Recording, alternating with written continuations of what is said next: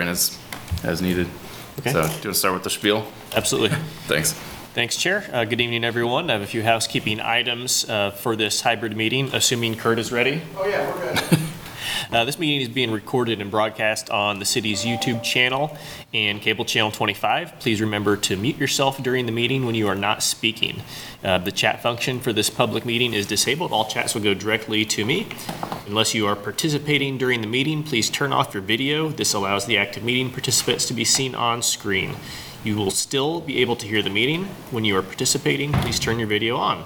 If you have any trouble, you can send me a chat. The city reserves the right to mute people or turn individual videos off to minimize distractions during the meeting. And I'll turn it back over the meeting to you, Chair. All right, well, welcome everybody, both here and online to the December edition of the Multimodal Transportation Commission's monthly meeting, starting as always with our study session at 5 o'clock. So, for this particular study session, we have Evan Correnta, is that how you say last name? Okay. I was gonna say, I thought I heard it a couple years ago, but it's been a while since I've seen you, so, um, who's gonna be discussing the draft of our ADA transition plan for the public right-of-way specifically, so. Um, so we got slides, and you can just kind of take it away whenever. Let me, uh,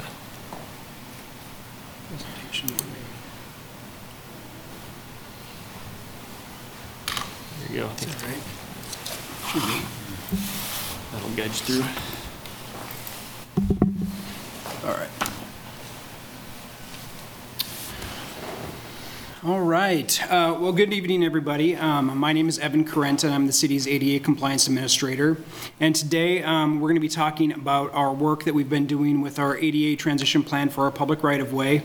Um, A little bit about ADA transition plans. Um, All municipalities that have over 50-plus employees are required to have plans in place that take a look at all facilities or infrastructure that can affect people with disabilities and any barriers that they find present in their evaluation process, they, they're to create a plan to get those items um, into compliance or at least reduce the barriers to not prevent participation. So um, just a little background, we passed the um, facilities ADA transition plan. The city uh, commission adopted that in March of 2022.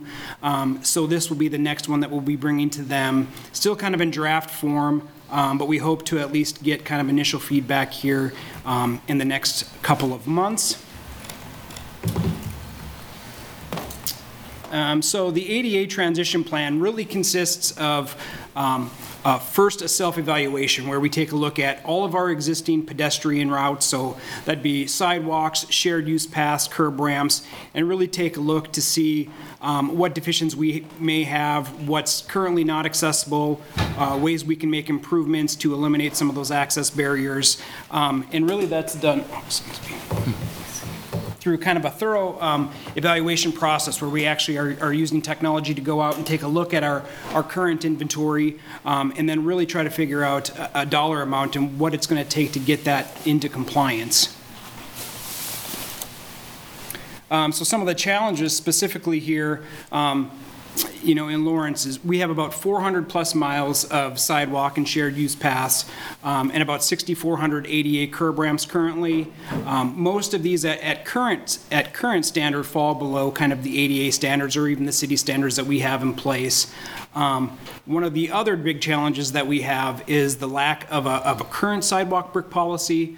Um, That process is underway, but um, obviously that can put a, a huge variable when we're looking at kind of city infrastructure and cost and things like that. So that's one of the things that um, we'll be working through kind of in the upcoming months as well. So here is just kind of a, a a snapshot of the dashboard and some of the information that we got from our LiDAR technology when we went out. Um, As you can see, uh, so some of the stuff that's ADA compliant is the very, very dark green, which represents about 27% of our sidewalk or shared use paths. Um, And the rest either falls kind of below that, you know, non-ADA compliant or has issues or, or needs kind of minor repairs. So, you know, we're looking at, you know, probably over 70%, um, still needs some work, whether that's full replacement, spot repairs, or things like that. Um, So this is just kind of a snapshot and, and, and what we'll be using as we move forward to kind of put our, um, pricing to and kind of as we look at, at blocks that may need full replacement versus spot repair, um, and kind of how we use that during our evaluation process. So some of our current strategies that we're using to uh, reduce pedestrian barriers in our sidewalk networks. So when we're looking at our existing sidewalks and ramps, we have, of course, the Sidewalk Improvement Program, which really is designed to uh, eliminate trip hazards. It's not really for full ADA compliance. Um, A a lot of times, they're able to achieve ADA compliance by removing those, those trip hazards and and barriers, but really, that's not the goal of that program, and the funding behind that really, um, you know, can't, can't afford to do block-end to block-end repair for ADA compliance currently.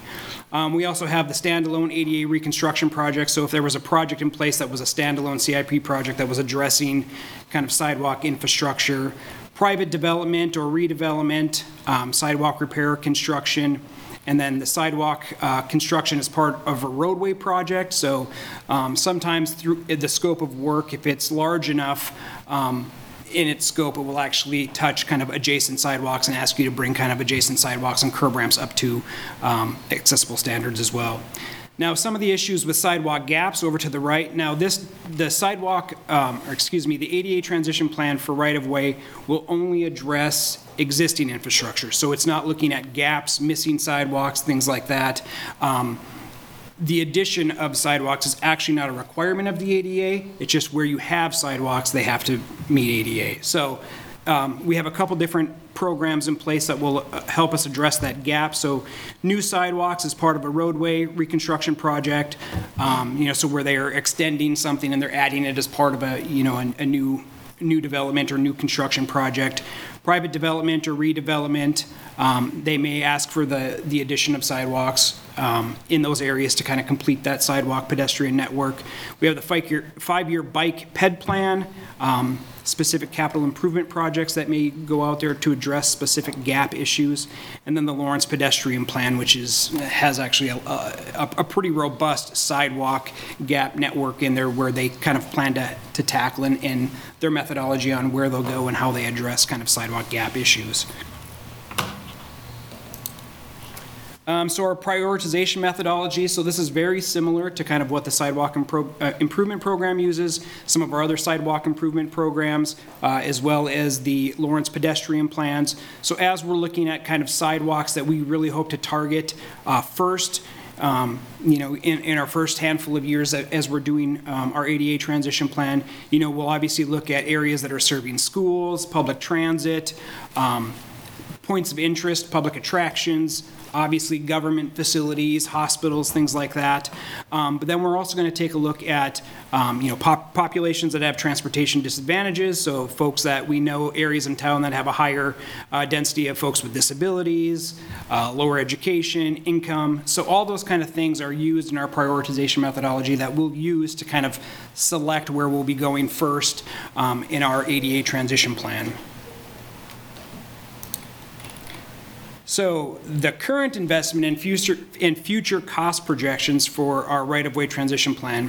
So here's kind of a snapshot. In, in 2022, um, through our capital improvement investment, we spent about $1.29 million in sidewalk to make them ADA compliant. So that was our total investment in, in 2022. We're kind of projecting years 2024 through 2028, about $1.92 million annually in sidewalk and shared use pass, as well as curb ramps.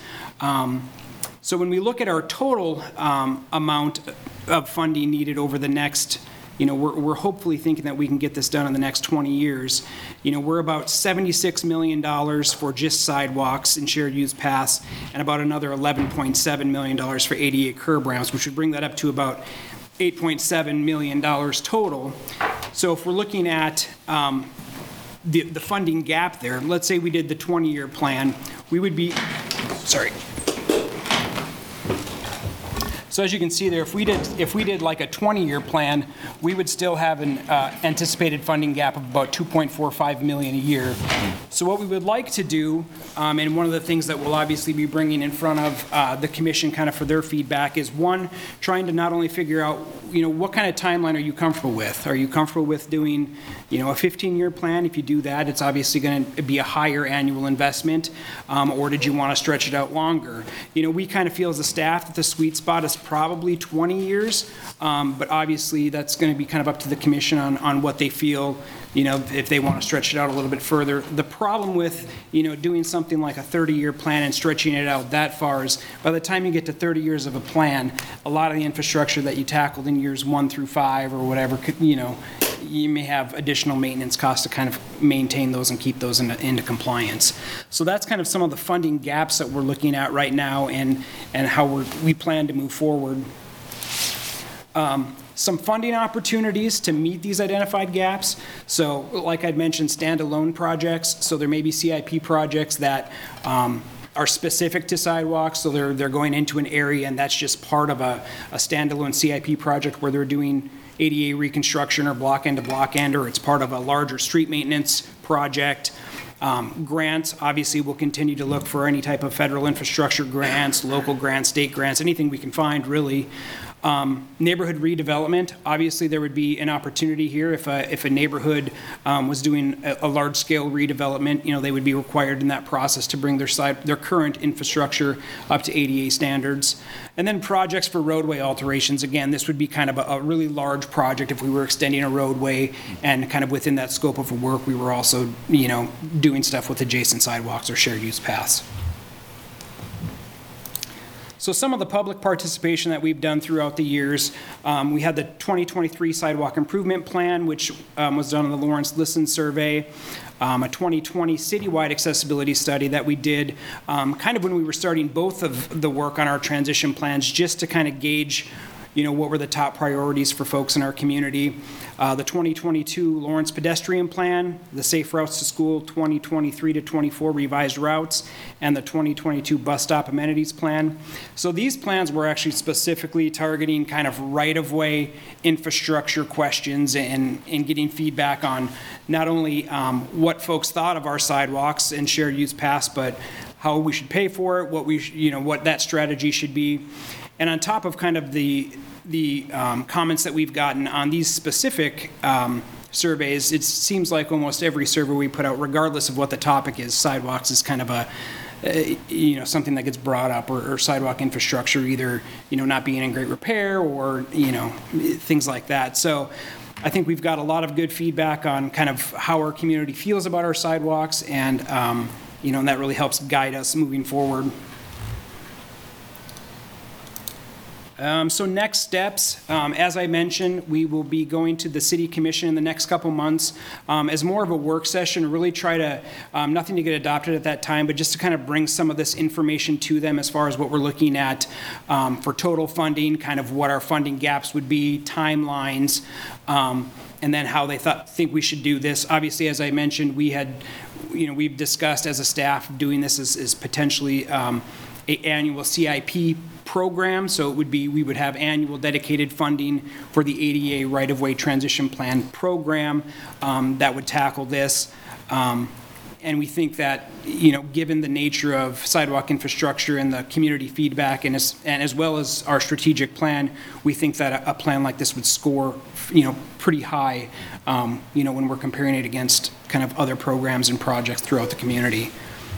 Um, that it? I guess that's it. Cool. Thank you. And then any questions anybody has, I'd be happy to answer. Yeah.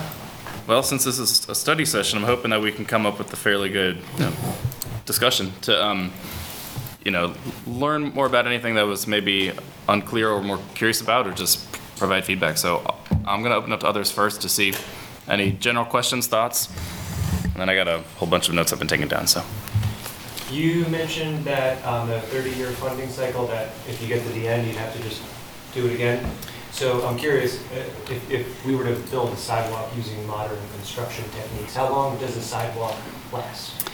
That's a great question, there's some, there's some varying opinions on that. Um, And Jake may, may have some suggestions on that too, but f- what our asset management team and kind of in what our, what the practical world really is, is probably a little bit different. Jake, maybe you have a little bit better idea of kind of life cycles of a, of a brand-new sidewalk. Yeah, it, it's not an exact science. You could say 30 years, you could say 80 years. I mean, we do have we do have sidewalk in this town that's in great shape that's been built a long time ago. The answer's somewhere in the middle.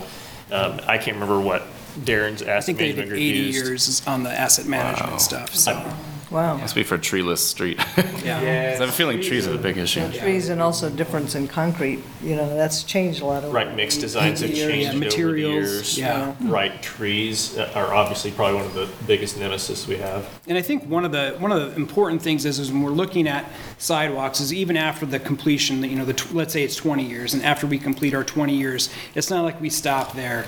Y- You know, the, the, the thought of actually having a fully compliant, you know, city is pretty unlikely. It'll always take kind of routine maintenance, upkeep, um, and there's going to be some areas where we're going to have to go back and just do you know, hopefully spot repairs though, and not kind of full block into block in replacement like we're starting at from the beginning. And it could be more of a, um, you know, fixing a crack here, a panel there, heave a tree, something like that, where we're not doing kind of full block end to block end with curb ramps and things like that. So, um, but there will be kind of an investment annually, even after the, um, after the com- completion of, let's say, 20 years, I think they had built in like a $350,000 ongoing, just as kind of a routine maintenance to kind of keep infrastructure up to, you know, kind of the standard that it was built to. And what, what has lasted better, the brick or modern concrete? Well, you know, it depends. It, it No, depends. cool. It, it depends. There's, there's a, there's a lot of, there's a lot of communities that are, are still keeping brick because it's, you know, because of the look or historic, but they're doing it a little bit differently. They're, they're laying concrete first, then putting a sand base, and then putting Yeah. brick. So what you're, I mean, it's lasting a lot longer because it was built on a concrete base. The, it- you know, if you're putting down brick just in, you know, like they did in the old days with nothing underneath it, you'll see it kind of disappears into nothing after, after a while. Um, So, the, you know, I don't know if one's any better than the other, but I can tell you that, you know, keeping brick is gonna make the cost go up. Um, Here in town particularly, your, your brick sidewalks are in the older established neighborhoods, so you even, ha- you have that tree probably even more, I think, than you have in the newer developed parts of town. No Baldwin City on their brick sidewalks is doing that application that you're describing with concrete base and then building it up with the sand. So, I mean, but obviously the ones in East Lawrence are in disarray and I can't imagine, I mean, they're not ADA compliant, right? So, but there's a tension with historic commission. And so how do we resolve that? I mean, it's, ADA is federal, right? Law, so. The answer is working through the brick policy. So we've been talking about a brick street and sidewalk policy for a long time. Yeah. Um, and so the answer is going to happen there through a community engagement effort. Mm-hmm. And really, that's going to come, you know, when we re- bring this forward to the commission, we're, you know, we're going to need some feedback on that as well, and, and kind of, you know, are we keeping brick wherever brick was currently, even if it's not in a historic district? I mean, there's a lot of areas that have brick sidewalks that it's not historic, or not in a historic environment, but we're just, it's just there. So, you know, what's the policy there is, you know, okay, so maybe we, you know, we'll lay the concrete in the sand base, but if they want, if the adjacent property owner wants the brick, it's at their cost. I mean, we, there's some of these things that, you know, we're working through. Um, When I was looking at some of the brick policy that other communities have done is, um, a lot of them are actually getting rid of brick in general, and they're actually putting down a concrete and doing a brick pattern, like a stamped pattern, and then they color it. You know, so that's an option too. I mean, if people, I mean, it, it gives the look, but uh, it's obviously not brick, so I mean, it doesn't have some of the history there. Um, so that's options. Um, but it's just, it, you know, some of that is still, that, that is a huge variable on kind of, you know, this plan and, because, I mean, if they, if the brick policy says everywhere where there's currently brick, brick must remain, then, I mean, that could, that could eat into a lot of the funding and, you know, but that's some of the direction that we'll get from our community and the, and the commission, really. What's, what's the status of the brick policy? I mean, it- where is it in the, Underway. in the works? Not started or? It has, it has not started. You know, we started it a couple of years ago and we got hung up with staff turnover and other priorities and it hasn't taken off since then. Okay. Uh, we are staffed up and, and I think, I think we're, we're kind of making a commitment to get started on that again soon. And I would say it's getting, it's getting a little bit closer because last week or two weeks ago, I was asked to kind of start reviewing some brick policy of other side. So I think that it's moving in that direction in anticipation for when the brick policy or brick committee kind of gets formed. You got sorry. Um, I apologize if you've already addressed this earlier before I came in, but I had heard once on city commission that the funding, like, the way the infrastructure, like, not the physical infrastructure, but the infrastructure for funding sidewalks in the, in the city is like not through the CIP? Is that, is that accurate or not? Like that maybe adjacent property owners were paying for something or no? So um, sidewalks are funded, it- it- we- Evan touched on it in some of his slides, um, but our maintenance projects don't show up in the capital improvement plan, with the exception of the street maintenance projects. So like the sidewalk improvement program is in the MSO's operating budget. Mm. So we, we have kind of itemizations within our operating budget for certain things, you know, for alley improvement, for sidewalk ramps, for sidewalk repair. Now, the, the city's policy is that the adjacent property owner is responsible for repairs. So the way that program works is they, we pay for the repairs up front and then invoice property owners. Mm, mm-hmm. So some of that money comes back in. Is it if a property owner makes a complaint that you guys do that repair or you're proactively doing that and then invoicing afterwards? Both. So the- with the sidewalk improvement program, we started off focusing on areas of town, and then we, we threw that out and said, no, let's focus on priority pedestrian routes. So that's what we've been doing the last three years. So, you know, we went from route selection instead of area selection. So that is the proactive approach, but we also have um, some, I would call it kind of urgent repair money, where if, if we do get complaints all the time, and we track those and we group them together, and we've got a little bit of money each year to go after and repair those. So, you know, we're trying to kind of meet everybody's needs throughout the year. And that's one of the things that we're actually getting, need some feedback from the city commission on too, because we're, um, you know, we've thought about a, a couple different things, whether the ADA transition plan just absorbs kind of the sidewalk improvement program funds, and that's run kind of as, a as part of this ADA transition fund now that doesn't require kind of adjacent property owners to pay a, a portion for their sidewalk. You know, when we're looking at the ADA transition plan, this is kind of a, a holistic, this is the, this is what we're proposing as the city kind of doing hundred percent of that work of adjacent properties. Um, But, you know, again, there was some political push for the sidewalk improvement program and kind of, you know, so whether that, they want that to stay and run its course first, um, or kind of how that, you know, or whether that funding rolls over into this ADA transition plan, that's, you know, we're kind of yet to be determined. I, I guess I would just follow that up, because I think getting to the root of your question is, the funding for the ADA tris- transition plan will be in the capital improvement Yeah. plan. It will compete with other projects for that limited pool of funds. Mm-hmm. So it'll be separate from the MSO's line item? Yep. Okay, Yes. This will be new funding through the CIP. Got it. You know, I was gonna ask something about that. I'm still not sure I quite understand it. It seems like there's kind of a Venn diagram here. So I understand that anything that's new sidewalks, like sidewalk gaps, is definitely not in the ADA transition plan. That's something else. That's safe routes to school, sidewalk gap programs, stuff like that.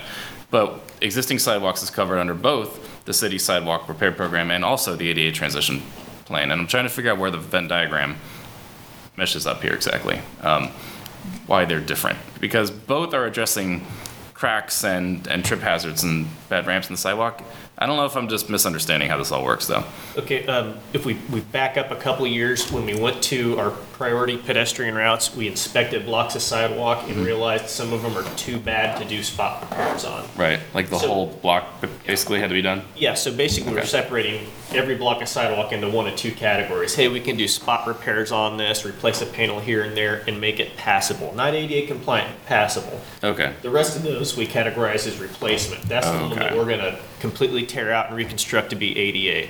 Now, with the ADA transition plan, at some point, we're gonna come back to those routes that we did spot repairs on because they're still not compliant and have to reconstruct those. Mm.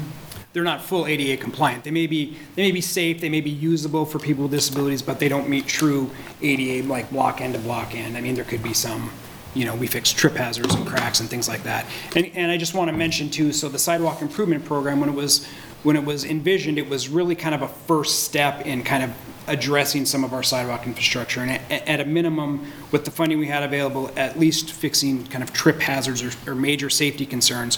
Where the ADA transition plan is kind of a whole separate thing where we are, we are looking at kind of how do we make it as ADA compliant as possible, kind of with the funding we have and, and the, um, you know, maximum extent feasible. I mean, there are gonna be areas in town that will never get hundred percent ADA compliant. They may be chasing grade on a hill or street slope. I mean, so we'll never get it, but, um, at least get it as close to ADA as possible. So with the sidewalk improvement plan and those projects that are too big for just a s- a, spot thing, like they need entire streets or entire block faces redone. Um, They eliminate trip hazards, but then are not fully ADA compliant. So I guess the first question is, what other hazards am I not understanding might need to be done? Because I just, I don't know a lot about the field at all. Like, what, what beyond trip hazards is something that would be done with the next level of funding? Okay, so your, your, your question, I think, is what makes a sidewalk compliant or non-compliant? Yeah, So, versus just passable. right, yeah, so to make a a sidewalk compliant, you've got to have the right width. So we've got to have mm. Five okay. foot, Five foot. five foot wide sidewalks Width, where, okay. you know, in a lot of places in town, they're three to four. Yeah.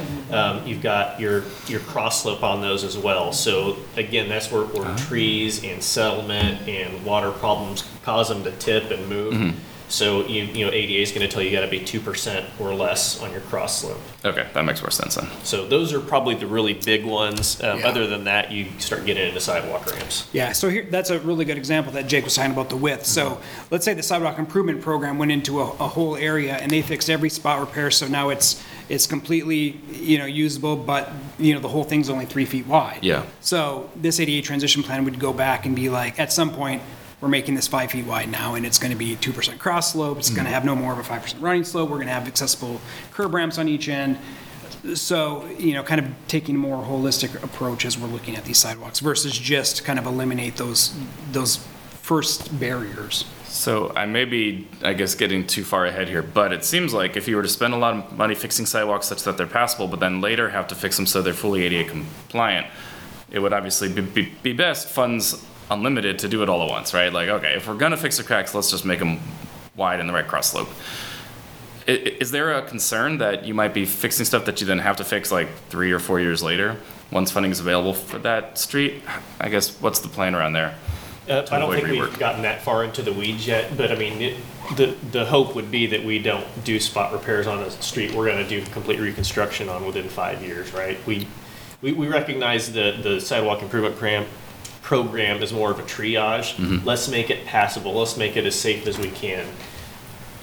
And So if there, our- if there is our- gonna have to be some detailed thought in how to Okay. avoid those situations. Okay, I Because mean, if our horizon is 20 years, then that spot fix, uh, you know, maybe 15 years before they get back to, And I, Yeah. and I do, when we're, when we're looking at what areas we're gonna prioritize moving forward with our ADA transition plan. So for instance, areas of town that have already been addressed through the sidewalk improvement program, those will go towards the bottom of the list mm-hmm. because they've actually at least been usable and, you know, are safe for folks. So we're gonna kind of hit in years one through five, kind of the areas that we've identified as kind of for one, the areas that the sidewalk improvement program said, this area is too bad, it needs full block end to block end replacement. So we're starting kind of, that's what we hope is kind of the highest priority areas first. And we hopefully won't even get back to looking at kind of some of the areas that the sidewalk improvement program did till much, much later in the plan. Um, And then hopefully at that point, you know, it's still not full block end to block end, but I mean, you never know. Um, okay. It's all my sort of under- makes oh, sense. Sorry. That's all right. I was just saying, it's all starting to make a lot more sense now, so. My understanding is that accessibility design standards change occasionally. Like, it's not like ADA passed in 1990, it was five foot width, you know, the, the design standards that you're describing. So how do we account for that future facing? We just, you know, we're working with the accessibility design standards as they currently are, assuming that they're not going to change drastically. Uh, What are your thoughts there? Yeah, so when, when the original ADA was passed, so the 1991 technical standards first came out, and in those first technical standards, they really only addressed facilities. So they looked at kind of building infrastructure, and they didn't really go a whole lot into the weeds on kind of right-of-way infrastructure, other than kind of, they had some minimum ADA curb ramp design.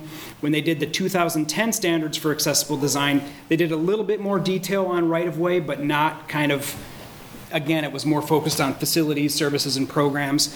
Um, And because of that, uh, the United States Access Board actually came up with something called uh, Public Right-of-Way Accessibility Guidelines. And they were drafted in, in, I think, 2010 or 2011. And it's actually what Federal Highway uses as kind of their standards. And most communities use, it's called PROWAG, as their accessibility standards when they're designing sidewalks. And even though, and so we've actually used that as our design standards since what, 2013, I think, is city ordinance. So we're actually to the highest standard of accessibility.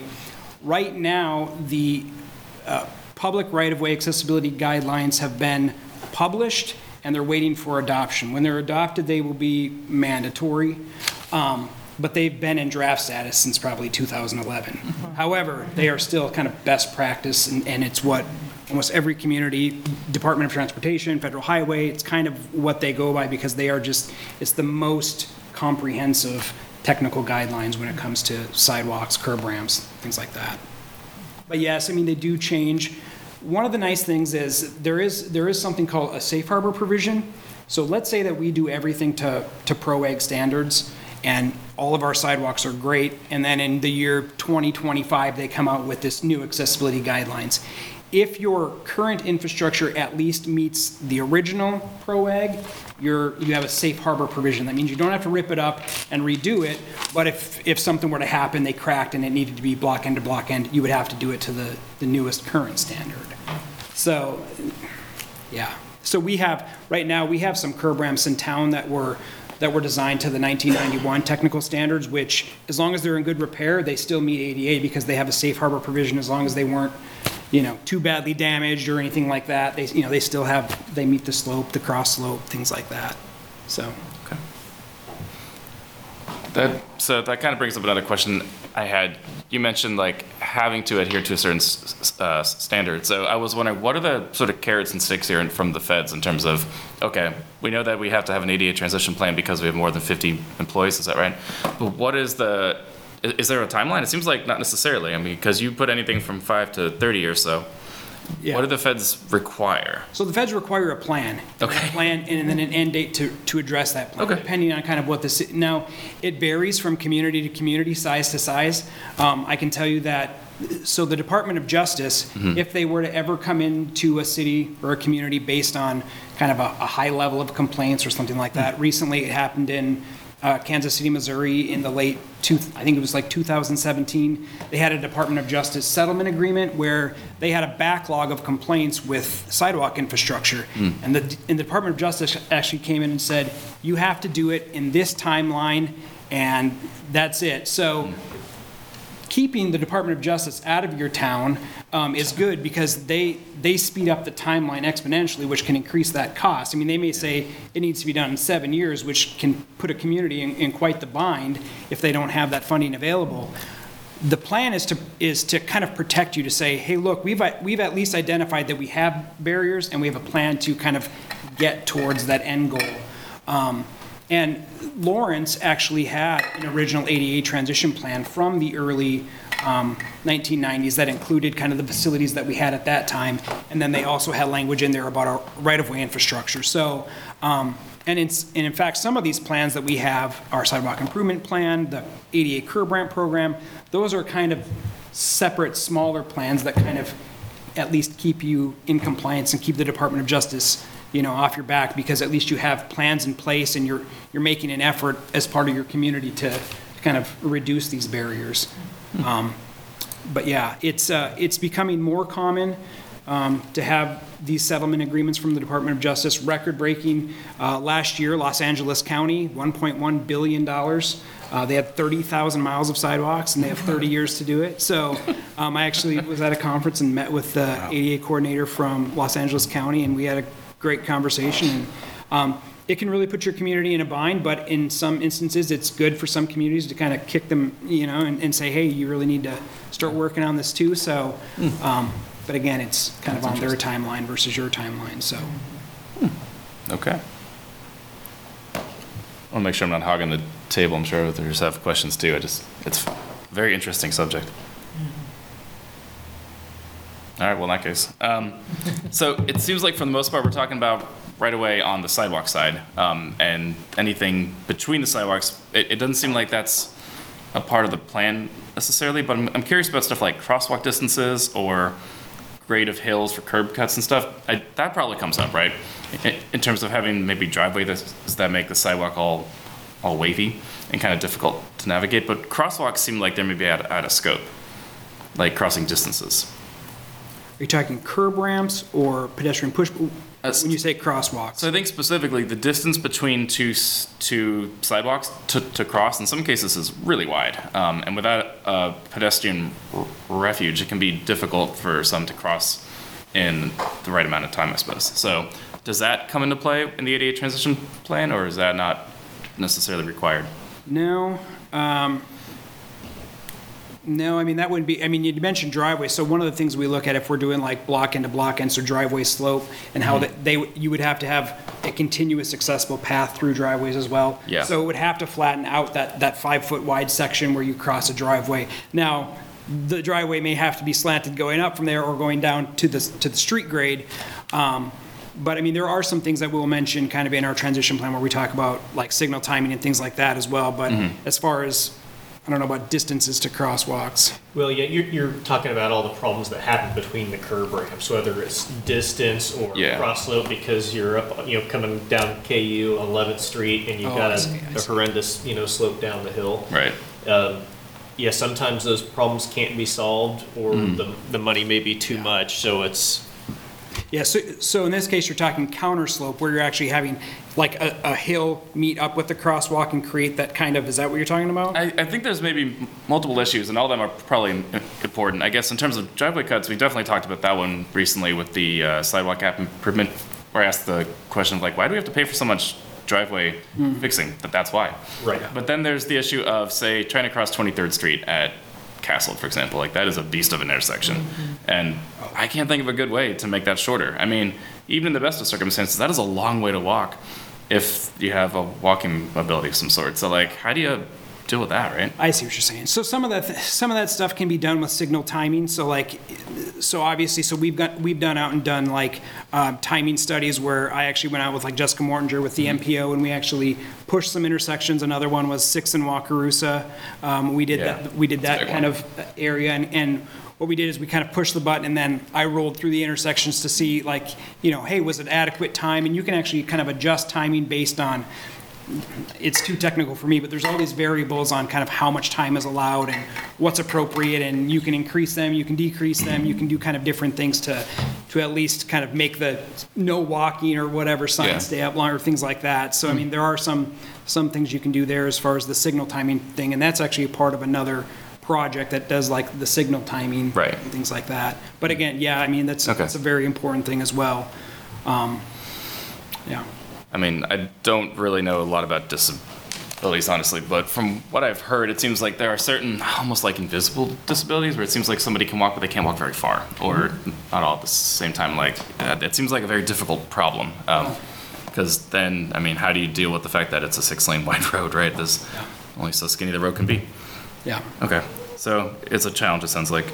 Uh, what are your views on raised crosswalks at intersections? Do you think that would help to avoid having to go ramp down, ramp up, while also slowing cars who are going across the intersection? I think uh, design standards indicate that you can't have speed bumps at intersections, which means that that may preclude raised crosswalks. So this might be a question for both of you guys. Like, how how could we make the crossing experience better?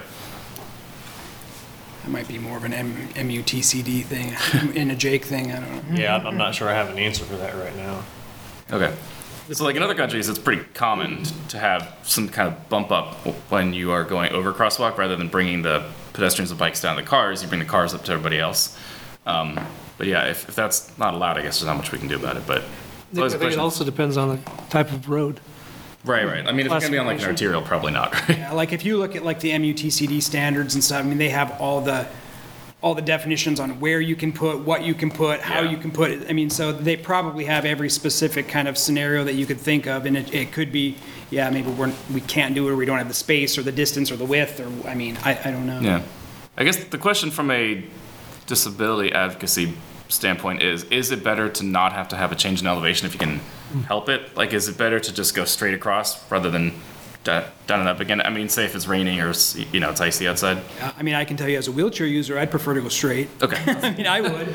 I mean, as much as possible. I mean, anytime that you can kind of keep kind of a, a, a steady mm. running slope or, or something where you're not getting a lot of ups and downs. Now, sometimes, you know, especially when you're on grade and you're chasing, chasing grade up a hill, you know, you may have to push kind of hard, then you Yeah. have a flattened resting spot. But, you know, so, you know, it's, it's called a stepped approach. I mean, so there's all these different things you can do to kind of help accessibility, but um, to at least kind of allow resting areas for people that are either pushing, walking, rolling, whatever. Yeah.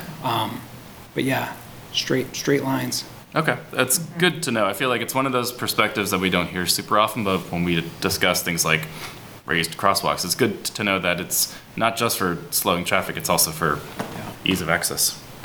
Really quick, I, my personal perspective is that application that you, you all did on uh, Iowa and 23rd, because it narrows the right-hand turn for all of the, you know, all of the lanes, makes it a much more, like, on an arterial, a safer crossing experience.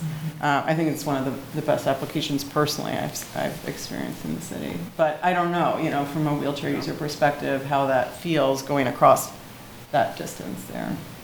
Yeah, I mean, you know, it- it's, I, I would say that anytime you're in a busy area crossing any street, it, there's always, you know, it's always a little bit scary. I mean, you know, whether you're a wheelchair user, somebody with low, low vision or something like that, I mean, it's always, you know, whether or not somebody's gonna stop or pull too far ahead in the, you know, crosswalk. I mean, there's a lot of times where I'm crossing, um, even residential streets where people have pulled out too far and I'm kind of either having to weave around their car or whatever. I mean, so, um, yeah, crosswalks are always a little bit scarier and the, and the busier an intersection, it's always, you know, no matter how well it's marked or lined out or refuge areas or pedestrian islands, I mean, you're, it's always a little bit iffy. So Is- from, no, There you go. from that map, uh, that LiDAR map of priorities for different sidewalks, uh, how much of this ADA stuff touches on multi-use paths, like, you know, the loop path, uh, or any of the other connector mul- uh, paths that would touch something like the loop path? So this will include anything that's a shared use path. So like, let's say, l- like the shared use path that runs like along Clinton Parkway, the, the wider shared use path. But like this doesn't include the, the loop, the actual kind of loop, because that's actually separate funding, operating funding that they use as part of, I think, Parks and Rec, that maintains kind of the loop. Um, So yes, it includes shared use paths, except kind of the, the Lawrence Loop around town, but all other shared use paths that run kind of along our arterials, things like that, it would include in here. And all those same rules would apply as far as the same standards if it's a sidewalk or shared use? Uh, yeah, s- same standards as far as slope. Width is actually different because we actually make our shared use paths wider. Um, so width is, is different on shared use paths, um, just because they're kind of allowing transportation from multiple things, whether it be a biker, you know, passing, a, a- a wheeled user, things like that. So, um, so yeah, there's a little bit wider standards for shared use paths. And that's, that's all built into that budget projection? Yeah. So not just the sidewalks, but also? Yep, so they not only looked at sidewalks, but how much width we would need, or what they were replacing them with, or things like that. So that was all calculated kind of in those initial projections. And this may not be related, but how, how do you go about getting a map like that? That's really neat. You're asking the wrong guy, because I didn't make this map, that's for sure. GIS. Yeah, we, we've got, we've got a great uh, GIS team that kind of helps us with all of our maps, and we kind of tell them what we need and what we need it to do, and, and they're really kind of the masterminds behind it. Um, Yeah, our asset management group has put together multiple maps, even for just this uh, advisory board. You know, there's the MMTC map out there that you can go find that'll give you a lot of information. So we've got uh, definitely some great capabilities in-house. And, and we hope that when the, when, when the final ADA transition plan is adopted, we will actually have kind of a live map that can, that can show like, this is what we, what, you know, this is what we're gonna do in year one, this is what we're gonna do in year two, and kind of can show the different highlighted areas and things like that, because, you know, there, there will be some, um, there will be annual feedback or quarterly feedback, or however they wanna see us come back, where we're actually kind of showing them what we've done with the funding and kind of what progress we've made, what barriers we've hit, what challenges we've hit. Um, You know, are we ahead of pace or, you know, whatever, so. Well, that makes me wonder as far as, you know, how all this, all this gets rolled out. Uh, Just like there's a consideration for where people already bike, that's where you would build a bike path, maybe. Um, When prioritizing the funding for ADA compliant sidewalks, are they considering that, those kind of patterns, you know? Like, let's just say you lived in this neighborhood and you had a wheelchair and you wanted to get there. Where would you go? You know, uh, because I know we have maps like that that we've looked at before with, you know, these, these are uh, bicycle-friendly pathways that are roads that we know are good. Um, Like, is that factored in? Because it'd be silly if, you know, it's all kind of haphazard, and if, and if I was in a wheelchair, I'd be like, oh, well, here's, Yeah. here's a forest, I can't go any further. So Yeah, I think this is probably in the prioritization methodology, that one area on the- that the Lawrence pedestrian plan really does, because they actually use kind of distance to certain things. So like if you mm-hmm. were in a neighborhood, how far are you to public transit?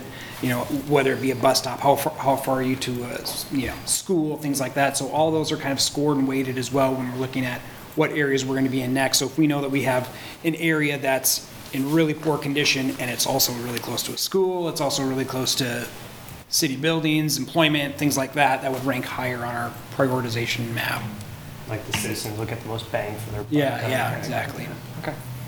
I mean, this is informal, but I've seen where they're called desire lines, where people are walking on, on, you know, on, on the side of the right of way where there's not sidewalk, but it's worn down. Hmm. Because there's so many, you know, it's like, that's where a lot of would use users the are sidewalk using. if it was there. Yeah. We call them goat paths. Oh, mm-hmm. Paths here, yeah. Naismith's a good example of that. Mm-hmm. Was, because we fixed that one. Yeah. How do transit stops factor into this? Because, I mean, Adam and his team are doing a great job of adding amenities wherever possible, but I have a feeling there's probably still quite a few places that just don't have direct concrete access from the sidewalk to the street, which makes loading pretty difficult on a bus. Yeah, so they actually, on that, on that 2000, or uh, 2022 bus stop improvement plans, they actually have a really good uh, breakdown of kind of how many they, how many shelters, how many boarding and alighting pads. That's what, that's what that area that actually connects you from the sidewalk to the bus, there's actually a, Right. a concrete slab. It's called an a boarding and alighting area, which is, again, you can kind of wheel your wheelchair so you're not wheeling across grass or things like that, that you can actually go right onto the lift. And they actually have a really good um, kind of breakdown on, on how, how much progress they've made, how much they still want to do, and things like that. So they've done a really good job there. It it sounds like then that's maybe separate from your, um, I guess, initiative. It's, No, or is that, is it rolled up into the cost estimate of like, how much it's gonna take to fix it? Yeah, I mean, it's definitely something that we've, we've highlighted in our ADA transition plan because there, there is some overlap. If we know that Yeah. we're already going to be in an area and we are going to be doing block into block and replacement and it maybe isn't an area that they either have a bus stop or they are proposing a bus stop, you know, we want to make sure that we are either pouring the concrete at that same time for the boarding and the lighting area or things like that. So there, so there's going to be, with this ADA transition plan, there's going to be a lot of overlap with a lot of different projects because, you know, we may, at any given point, we have a lot of construction going on in town and so there may be a larger street, you know, street reconstruction project that is part of that scope is doing some of the adjacent sidewalks that maybe we were going to do the following year. So we can say, hey, now we don't, now we don't need to spend funding on that because that's been done and we can go to a different area. So there's going to be a lot of communication through a lot of different projects and programs um, to kind of pull a lot of this off. Cool. Let's see. Yeah. Any other I comments? wanted to ask a little bit more about the um, shared use paths that aren't in the public right of way. So you said the Lawrence Loop is not part of the ADA transition plan. Is that uh, because it's not, I mean, just tell us more about why that is the case. It's about 22 mile trail, so. I think it's just kind of the way it was set up, that it was part of the Parks and Recreation kind of operating budget, so they, they just continue to maintain that, and the, the maintenance that needs to be done, uh, you know, is still kind of through that program. Another, you know, consideration is a, a majority of the, um, you know, Lawrence Loop doesn't really connect to any of our prioritization areas. It's not really an access point to, you know, shopping, restaurants, employment, schools, things like that. It's more of a recreation path. No, there's some of it that runs through, through the city, um, but it's just kind of the way that it's set up and just as right now an operating um, project through Parks and Rec. Does the federal ADA uh, law require Parks and Rec to maintain it in an ADA compatible way? The feds don't, don't dictate a department. They say a city. If you have it, you have to maintain it. So then the city's chosen not to include that in the ADA transition plan? I'm just trying to get clear on, like, why is that excluded from the work that you're doing? Uh, I think I want to reframe it a little Okay. bit. So most of the ADA transition plan is to take something that's not compliant and make it compliant. Okay. Our Lawrence Loop, for the most part, is compliant, right? You know, we've got a, we, some of it's very new. Um, the oldest of it's not even terribly old. So it's the right width. The cross slope and settling issues are what we see on there, and that's why it's more of a maintenance issue. So it's, I, I think that's kind of why we're thinking of it a little bit separately. So in 20 years, it might be a part of the plan? If it needs more maintenance, I mean, Yeah, It seems like. I guess it doesn't seem like it's been accounted part of for, and that's, But, you know, I mean, whatever the funding source is, it seems like that should be irrelevant because it's part of the, part of the city. Mm-hmm. Um, You know, whether it's Parks and Rec or MSO or whatever, and, you know, like Charlie's saying, the, tr- the horizon in terms of condition, I mean, it may not be in that condition at this point, but at some point, it'll need to have those ADA standards applied to it. I guess that was my first question is, is that a requirement that it meets any standard? Mm-hmm. And then if so, then regardless of whether it needs maintenance now or it needs funding right now, shouldn't it be included in kind of the scope of a plan that addresses ADA compliance?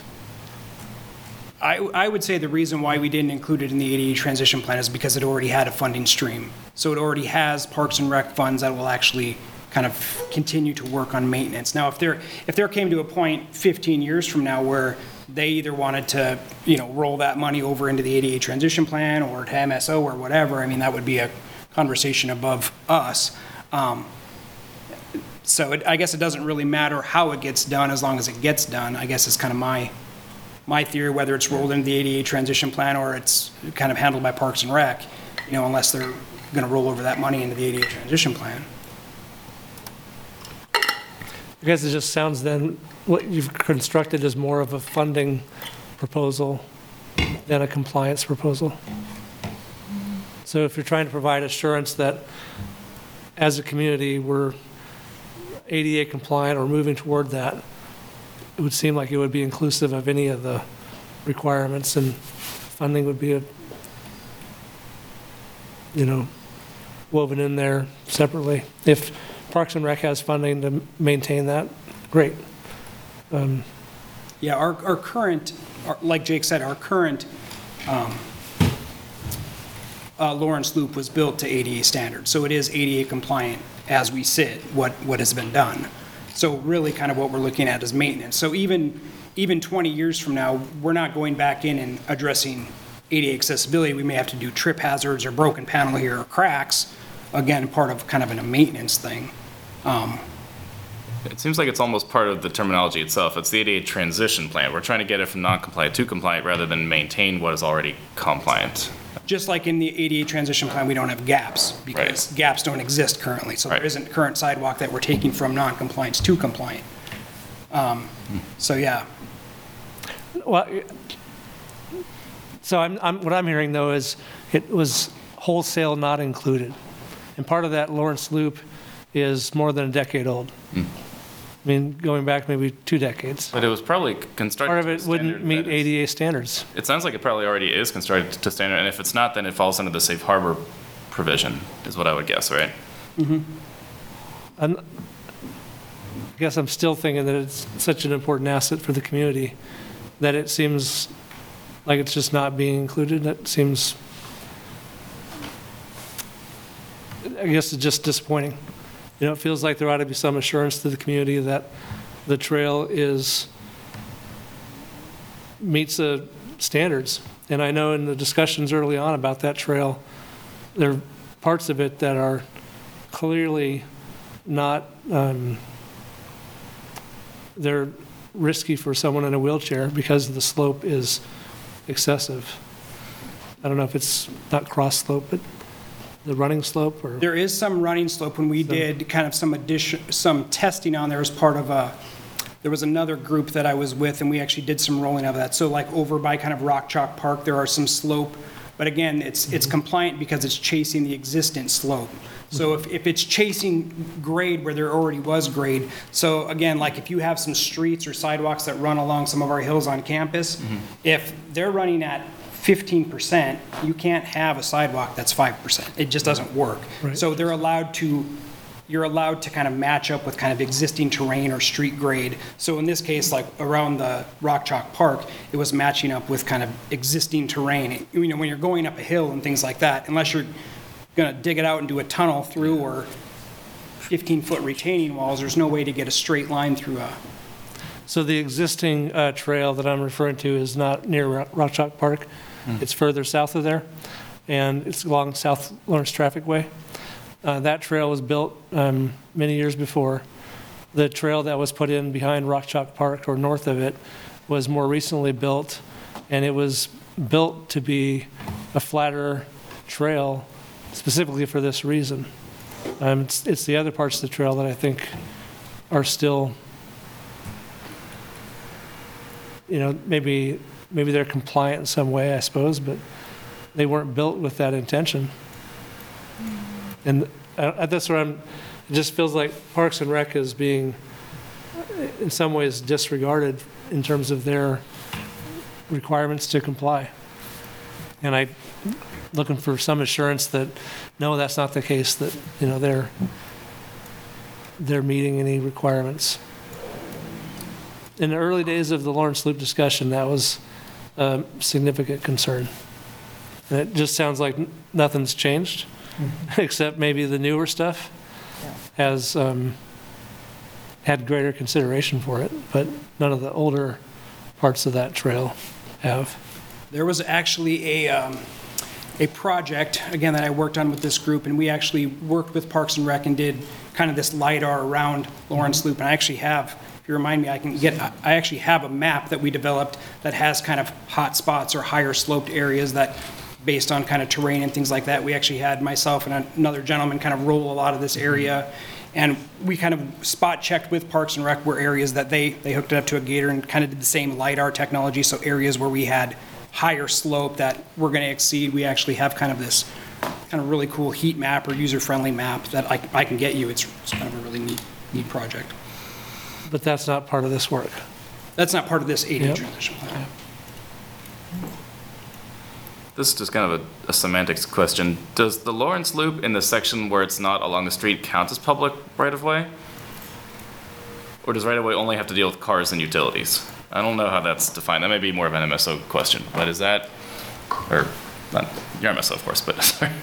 I think it's probably site-specific. I Okay. have to look at, you know, each one, because obviously we've got, you know, a piece of Lawrence Loop along 29th Street that's within the right-of-way, right? Right. But then we've got a lot that's run along K-10. Which I guess is technically a public right of way, just not City of Lawrence public right of way, right? Yeah, I don't know. KDOT the public right-of-way, right? For, for that. Okay.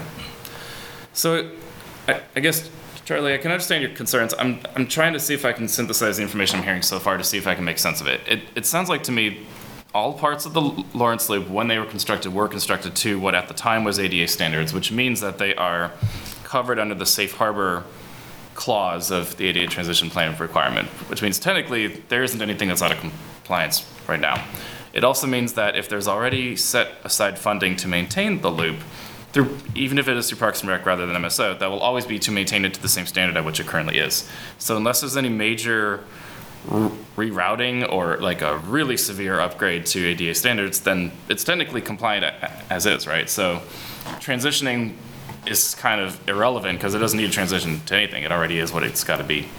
Unless parts of it need to be reconstruction, reconstructed, which would then mean it needs to come up to ADA standards, which some parts of it. Okay, so if there's like a big section that's within the- bad. Within the, you know, 20 or 30-year horizon that we're talking about with the ADA plan, Hmm. Okay. likely that will be the case. I th- think I see where you're getting at. So like say the South Lawrence Traffic Way part just started crumbling and all of a sudden it's like, okay, Yeah. this thing really needs to be, the whole thing has to be fixed.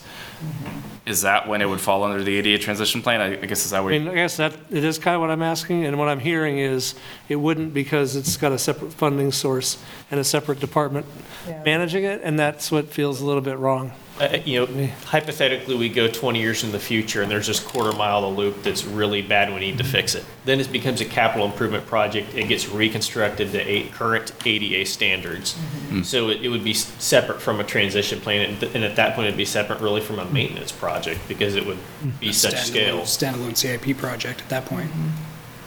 So that, then that funding would, you know, compete for sources in the, the capital improvement plan with other projects again. But you're, I mean, you're absolutely right. It's a very important asset. And I, I, I would find it highly unlikely that there would be major sections that would need mm-hmm. reconstruction, that there wasn't some type of funding available for it, whether it be- be through a standalone CIP project or hmm. what have you. I mean, it- it's just, you know, I mean, if you think about like an asset management plan, an asset management plan includes all the assets of the, of the city, no matter what the condition is, but it's projecting you know, in terms of, you know, near-term and, and long-term. And so, you know, if I think of this as, as a um, asset management, you know, and looking at our assets and where they don't comply and where we need to put our resources, it seemed, that, I think, that seems like we're leaving out assets as, as part of this discussion, um, no matter what the condition, but, um, I don't know, maybe there's rationale that I'm not quite So as somebody who's actually worked on an asset management plan as a consultant, you, you kind of have to draw the boundary somewhere. Um, so for example, for the city I worked with it on, it was only wastewater treatment plant infrastructure, and it was only things over a certain amount of money. So like small sensors weren't involved, but like a pump, if it was big enough, was actually involved, but it didn't include structures, it didn't include, you know, civil works, it was just pumps, stuff like that.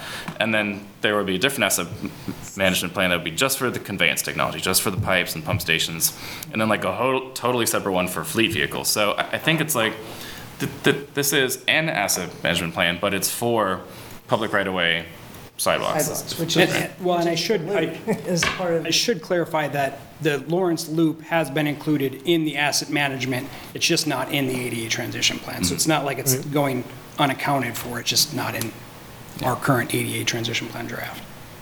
In page four of the document for the slides ADA transition plan for right-of-way, it is in the green, so all of the SLT is ADA compliant and part of the 27.4% that is ADA compliant. Hmm. So that's why it's not part of the program. And again, that's a a caveat, it's, it's compliant to the condition. So if there's terrain there, if you have Yeah. existing slope, it's, it's allowed to chase whatever the grade is next to it. That's interesting. So then it is in the plan. No, but it's on the accounted for, it is. Okay. It's on the map, yeah. Yeah, it's, it's been accounted for on our LiDAR and in our mapping. Interesting. So the condition of it has been assessed. But the projected funding for it isn't in our transition plan. Right. Because there's no projected need for funding for it. It has, pro- it has funding for it right now, under the mon- maintenance program of the Parks and Rec. It- So it has a, ma- a funding stream. And when big projects come up to repair large sections, just like for the ADA transition plan, that will be a separate item under the capital improvement plan. So it'll, it'll proceed in a similar way, it sounds like, just di- different budget, different department. I think I'm understanding it. Your early slide kind of separated out things that were and weren't in. I think that's maybe where the clarification needs to be added. Um, Things that have their own funding source aren't in the plan. Maybe that would be, Yeah, and again, like there's, there's projects like the street maintenance program, so, so we took out any funding for street maintenance program. We didn't include that in the ADA transition plan because that has its own funding stream. But like I said, there may be a large street maintenance project that due to the scope of work, they have to touch adjacent sidewalks or curb ramps, so as part of that, they've done the work that we had kind of projected in our transition plan that we don't actually have to use for that anymore because it's been handled through another program or another standalone project. so I think the clarification that helps me is understanding this is not a comprehensive plan addressing all ADA needs in the community. It's a funding plan for what's scoped in this plan. Is that? Like, if it's, if it's an asset that needs to be ADA compliant, that's not sufficient to be in this plan. Right, because buildings are assets that need to be ADA compliant, and that's kind of its own thing. Just as an example. I'm thinking specifically of trails, yeah. Yeah. that- and it just seems like Yeah, because that's funded differently, it's not in this. And that's, still strikes me as an odd choice, but I think I understand the, the reasoning behind it. So it sounds to me like the, the, the end result is still gonna be a positive, right? It's just that the clarification maybe doesn't make sense currently and that that, it- would, would it be helpful to add language in the plan to indicate like how it's I'm not an expert, I don't know what the federal laws are. I I don't just either. feel like Just- it I'm just- seems odd that it would be excluded because it's funded separately. Yeah, I'm just seeing if I can translate your concern into a, a feedback. I mean, is that something that could be done, just to add like a, a clause and say like, hey, by the way, there's a whole bunch of other sidewalks that aren't explicitly mentioned here because of the funding source, but they're covered under the same laws and they're gonna be upgraded. I- I mean, I honestly don't even know, is the transition plan like a report document? Like, what does it look, like? is it like the pedestrian plan, where there's a lot of text describing what's going on. It's on? a federal requirement, I Federal believe. requirement. Yes, it's similar. Um, Okay. That just needs, you know, it's a, it's, it's something that needs to be adopted by whatever governing board you have. So in our case, it would be the city commission. So it would be a document that's on record to show, this is what we plan to do over this, this amount of years to, to at least reduce pedestrian barriers, you know, if not achieve kind of full ADA accessibility. Okay, so I guess, Charlie, the risk of putting words in your mouth, would it be fair to say that a feedback would be to try to make it very clear how the breakdown stands between Parks and Rec stuff and MSO stuff, and that like, it's all gonna happen. It'll just happen under different funding sources. Yeah, I mean, I think, you know, we, on the, on the draft that we will be presenting kind of at a mm-hmm. later time, we're still kind of working through a lot of these things where we'll actually break down kind of the different strategies that we can achieve access and different progr- programs Okay. and projects that achieve that.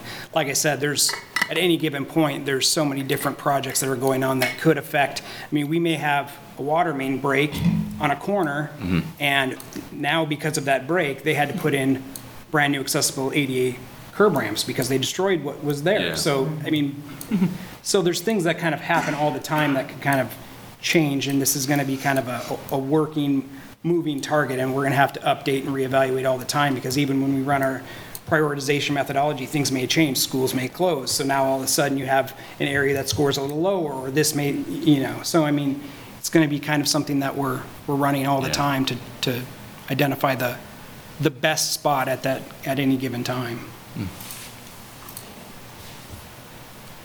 Okay, any fu- uh, final thoughts, including from folks on, online? Sorry, I, I'm not very good at including people on the call because you're like 100 degrees over to my left, so. um, If not, then we'll, um, I think we can probably close out this study session, have a quick break, and then come back at 6:15. So Evan, thank you very much for leading us through this. Thank you all. Thank you. Really It's been a- appreciate it. It's been a lot of feedback. information, it's great. Yeah. I think I'm starting to get it. I didn't want to bring up site plan.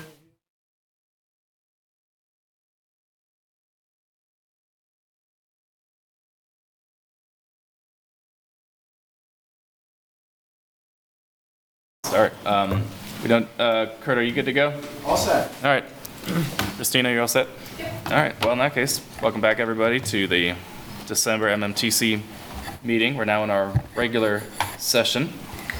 So the first thing is to approve the minutes from the November meeting. Does anybody have any questions, comments, or proposed revisions?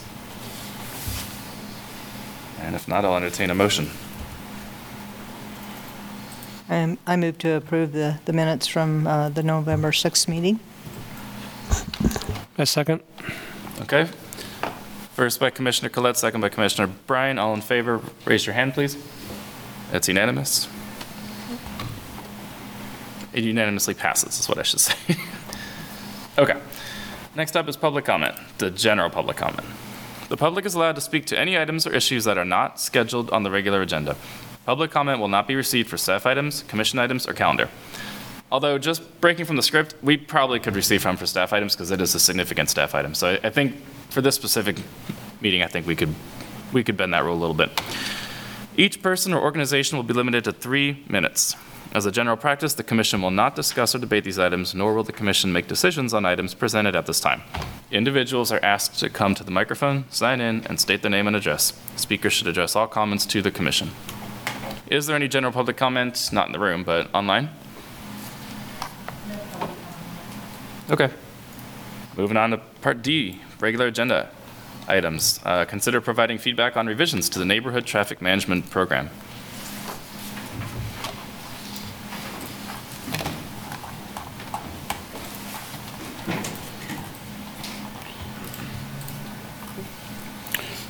Good evening, Commissioners. I'm Dustin Smith, Senior Project Engineer with Municipal Services and Operations.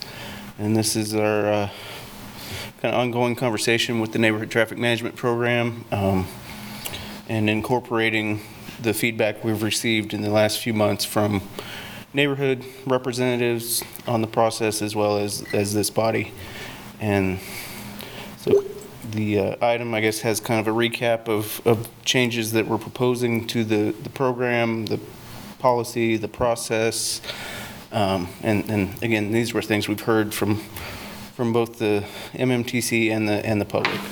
Um, First one is a revision to the process. Uh, We were asked to provide a simplified application process, so we've kind of called that now our statement of interest, which could be, you know, from a neighborhood association or individual resident, group of residents, just say, hey, we have this concern, you know, this is the details of, of the location of the concern and, and what we think's going on, and then statement of support, basically kind of a de facto petition, you know, just get some uh, demonstration of support within the, the neighborhood a- along the street to uh, proceed with the project, or at least evaluating the project.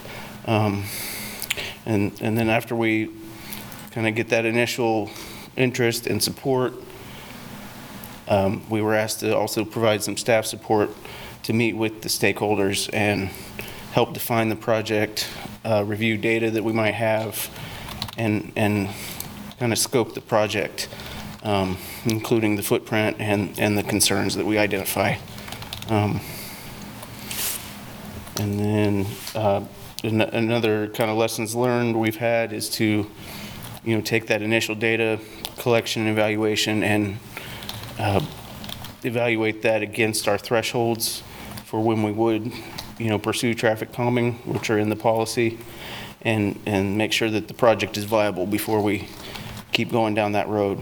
Um, And then we've also uh, added defined public engagement steps within the process, both in the, um, the attachments, the, the flow chart, and the, and then the, uh, I guess it's called the traffic calming project process also uh, spells out some of the, um, the public engagement steps and, and, you know, I guess more kind of bigger picture things that aren't uh, bullet items here is, you know, just really defining the process steps with the flow chart and the, and the, and the text, and defining roles and, and who, who does those steps, because there was some muddying of the waters with our, our first attempt in Old West Lawrence. And so I, I think clearly defining the process and the roles is going to help streamline evaluating and delivering projects. Um, And so then we've also got some revisions to the uh, Neighborhood Traffic Management Program website. Just, again, we were asked to, you know, share some of these data sources that we have available so neighborhoods can potentially be looking at those ahead of time, or when we do meet with stakeholders, they, they know what we're talking about, they can come back to it if they want to. Um, And then we've developed a traffic calming primer that kind of gives a, a traffic calming 101 that we've talked about of, you know, what, what are devices that would be considered and, you know, what do they look like, how much do they cost? And, and we tried to provide uh, photos of examples within the city, so if you want to go see it in person, you know where to go. And so then this uh, last part of the memo is just kind of our next steps. Um, Tonight, we're gathering feedback from, from MMTC for any, you know, additional revisions or, or comments on the proposed revisions, and then uh, uh, bring it back in early '24 to you guys to uh, recommend approval to the city commission, and then on to city commission early '24, so that we can get that first round of uh, statement of interest out to the residents, to the neighborhoods, early '24, so we can get, get started developing projects and, and hopefully get some design completed and have projects queued up, ready for construction in '25 when we get the, the funding in the '25 program year. So that's, that's what I wanted to kind of cover and, and then open it up for comments and questions on, on what we've, we've got with our revised documents. Well, cool. Thanks very much. Um, and I, I think in general, this is excellent. I- I feel like you guys really heard what people were saying at the your turn session a while back. What was that June or yeah? It feels like it feels like it was quite a few months ago. But but there were a lot of concerns that came up. Not all of them were consistent nor necessarily reconcilable between each other. Like it's too easy, it's too hard, you know. But I feel like you, you definitely did your best to make it more transparent. It's easier to follow. There's a lower barrier of the application. And also, I think key is that it, we now have a difference between the full-scale neighborhood pilots and the small street-specific fixes. So we can ideally attack both in, instead of just one neighborhood at a time for the next hundred years or so. Yep. Um, which I think is a big change. So, um, yeah. Any comments or questions to start off the discussion? I have a, a question on the, um, uh, the form for the uh, Neighborhood Traffic Management Program, and under problem location, it has, you know, the first paragraph that talks about exact location or locations of concern within your community. um, And then the second one about, the second paragraph, though, then says has options for neighborhood-wide projects or minor projects that could be an individual street or block. So I guess I'm not, I know that we wanted to encourage or make kinds of projects eligible, right? This, a single location or a neighborhood, but the, uh, it's, it's a little bit confusing to me in the, in the wording here as far as, um, I don't, I don't know how the second paragraph is different from the first one as far as those different, uh, or maybe that one should be at the beginning, or it's just a little bit confusing, I guess. I mean, I, I understand what, what's intended, but, um, but someone from the neighborhood might not be clear. Is it, should we, do- are we just doing single locations, or are we doing an area, or um, is there, is there some advantage to submitting a proposal for a neighborhood-wide, um, you know, some, that, you know, that they may not be aware of, so just maybe um, rewording that a little bit as far as,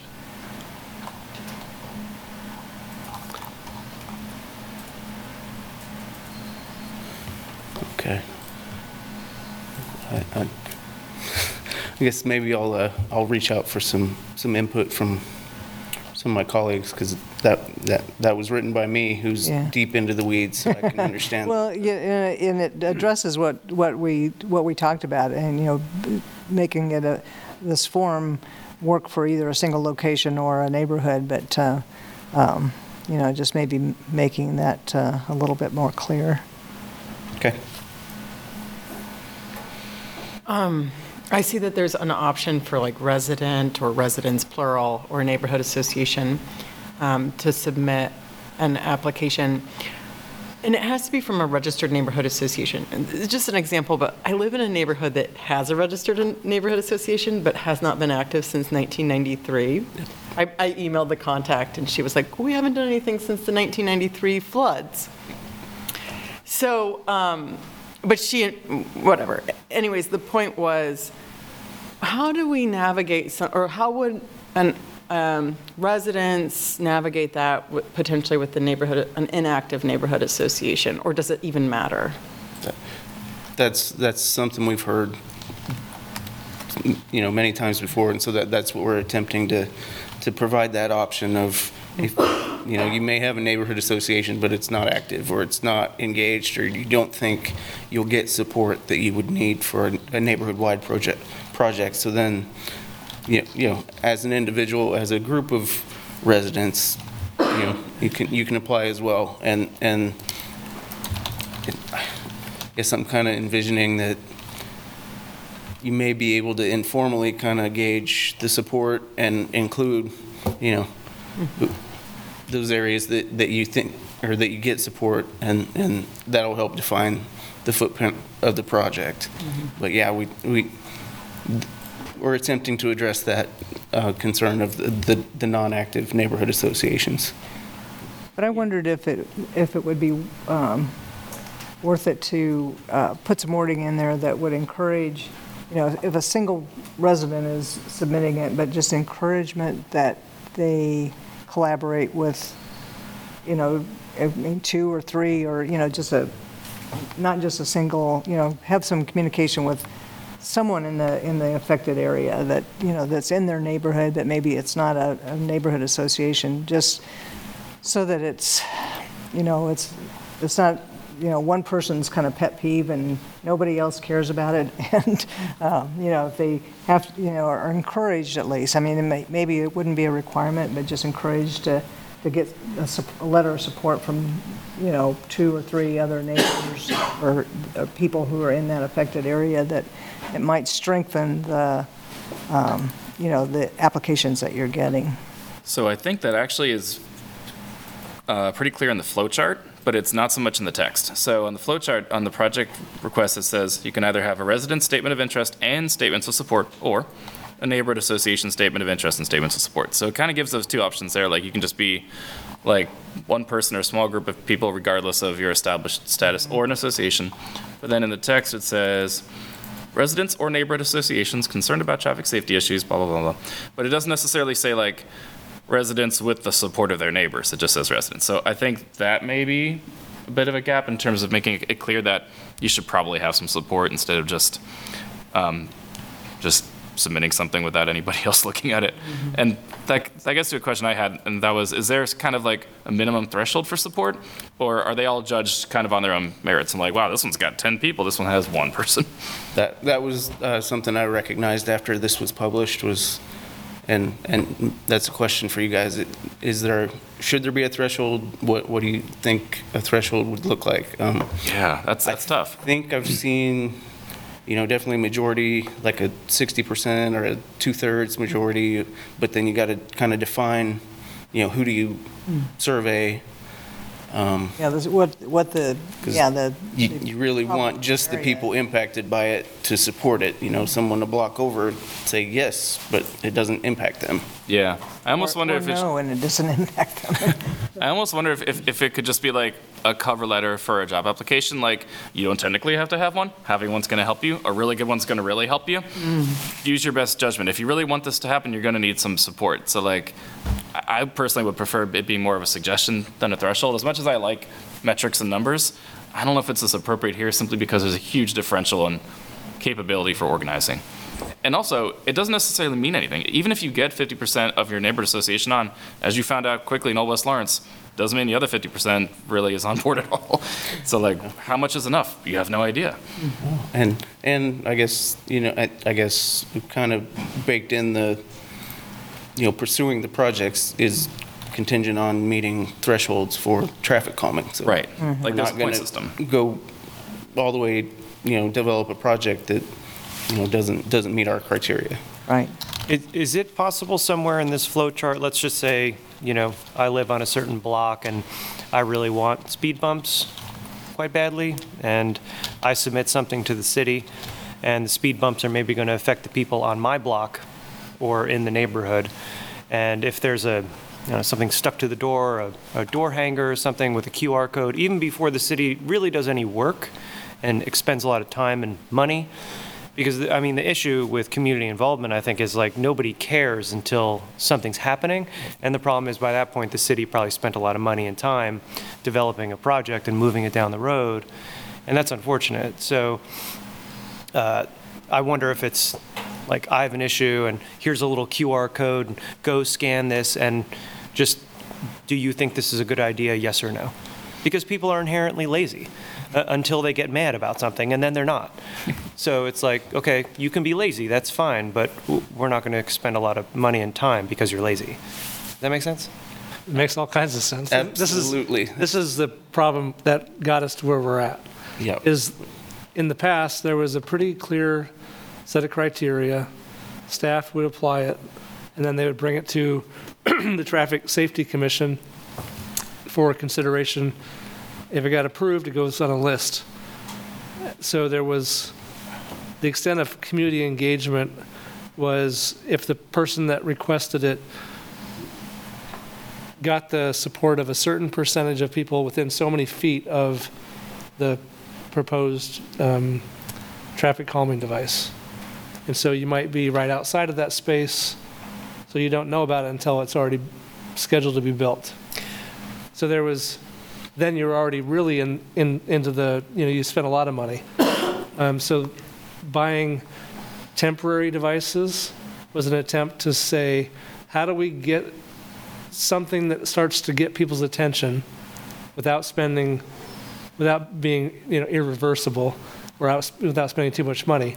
But if you, if all you do is give them a postcard saying, hey, we're talking about this, that also might not get their attention. And so you're, you're kind of, how do you get people's attention when something might happen in their neighborhood before it's, before you've spent too much money? The traffic calming devices that were temporary achieved that goal if it got people's attention. Um, The neighborhood association, I don't know how they tried to engage the public beforehand, but even when staff tries to, it doesn't get the same response as it does when you literally go out and put traffic calming, temporary traffic calming in those areas. So really, I think that's the, that's the magic spot we're trying to figure out is, how do you generate enough attention that you get enough input so you don't make a, you know, a bad, um, you know, put a lot of time into it or money into it. I, what I think staff has learned is they shouldn't start this process if in fact it won't even meet the, like the engineering standards around adding in traffic calming. Because it leaves the neighborhood or the requester kind of in this place where they think anything's possible. The fact is, not everything's possible. So there's kind of that filter of just engineering expertise. And then there's the challenge of what's the reaction going to be in the neighborhood? How do you, how do you solicit enough input early enough that it leads to, you know, a positive outcome? And That's, I don't know there's an easy answer, but this is a little better than it was before. Um, and we're, that's, that's why we're piloting it and now tweaking it. So, I'm thinking about rezoning notices, right? Like if there's a property that's getting rezoned within a certain radii of that property, property owners get notified, right? They get a kind how it letter. was. Yeah. The previous approach was mm-hmm. basically like that. X number of feet. I don't remember if it was 300, 200, 100, 400, Yeah. but literally, it wasn't very far. In a Yeah. neighborhood that's, if a street is going to be, if there's going to be traffic calming on this street, the street over here and over here, they weren't part of the request, mm-hmm. but they felt the impact of it. So that was the- part of the challenge of that original model, is it it led to impacts in traffic that essentially then disrupted everyone else. And the one street felt happy. Yeah, I think mm. my, my, what I was gonna say is like, if we can broaden the radii, perhaps it mm-hmm. solves the problem, because once a rezoning goes through, there's no recourse, right? Like, it's like, it's been rezoned, the property owner can do what they want with that property at that point. So I don't know if there's a way to do it so that, like, when there's a street that's applying for this, or, you know, the, the application goes in here, if we change the criteria and the radii in which we notify people, so that people are getting notified, I mean, you're right, like, Maybe. people get up, upset once the change is happening, but like I said, if, Again, I come, I'm coming back to that rezoning idea, is like, if it's rezoned, like, people can get upset about it all they want, but the project's moving forward. So I think what it sounds like then is there may need to be some discretion here in determining how wide the radius actually is, because it's not always clear, right? If you're out in the burbs where everything's a curvilinear disconnected street grid, one street may affect really far out streets. Like if you, if you put a couple speed bumps here, then like you're gonna go way out of your way to wait, eh, they might, right? But then if you're on a tight grid like North Lawrence or East Lawrence, might not be a very big area of influence, you know, maybe you'll just go one street over, right? And I think it seems like that's built into the flow chart, where at the end of the project scoping phase, staff is basically helping to make the determination, is this a neighborhood scale project, or is this a minor project, based on all the data that you gather and the people who you talk to? It seems like that's built in. Am I correct in assuming that? I was actually anticipating that happening even earlier with, with that initial kind of stakeholder meeting where we define the footprint as, you know, is, is this going to spill over to the adjacent streets? Or is it, yeah, is it a- out where there's not adjacent streets and, and so I it see. can stand alone a little more? Like define project footprint, probably. So that's about the right. discretion. Yeah, And, and that, and it, it really has to be, collaborative, right? yeah, and, and. Because you guys know more about traffic engineering than the average Joe. So, you know, even if they think, oh, it's only going to slow down traffic on my street, like, hold up. We happen to know that this is a network and we think that's going to affect other people. Let's bring them in but before you make all your neighbors mad. And, and good or bad, we have kind of every kind of type of street layout within our city, so we, we Yeah. really have to use judgment to, Yeah. to help define that. I mean, as much as I like predictable processes and not leaving room for discretion, I feel like in some cases it is kind of warranted and it does allow for context sensitivity. But if it's being done in collaboration with the affected neighbors, I feel like that's a good kind of discretion, probably. Um, at least that's just my personal view. But Is that step one that would come to the commission or whatever its future iteration is? Or would it be a staff, I don't think so. it's part of the staff process? When does it come up? So I don't, know if I'm sharing screen, but yeah, I was, um, it- yeah, in- intending that part to happen with that initial stakeholder meeting after the, the request, or the, the red text of define the project footprint there. But when that project footprint is, at what point does that become made, what is it, when is it made public, I guess?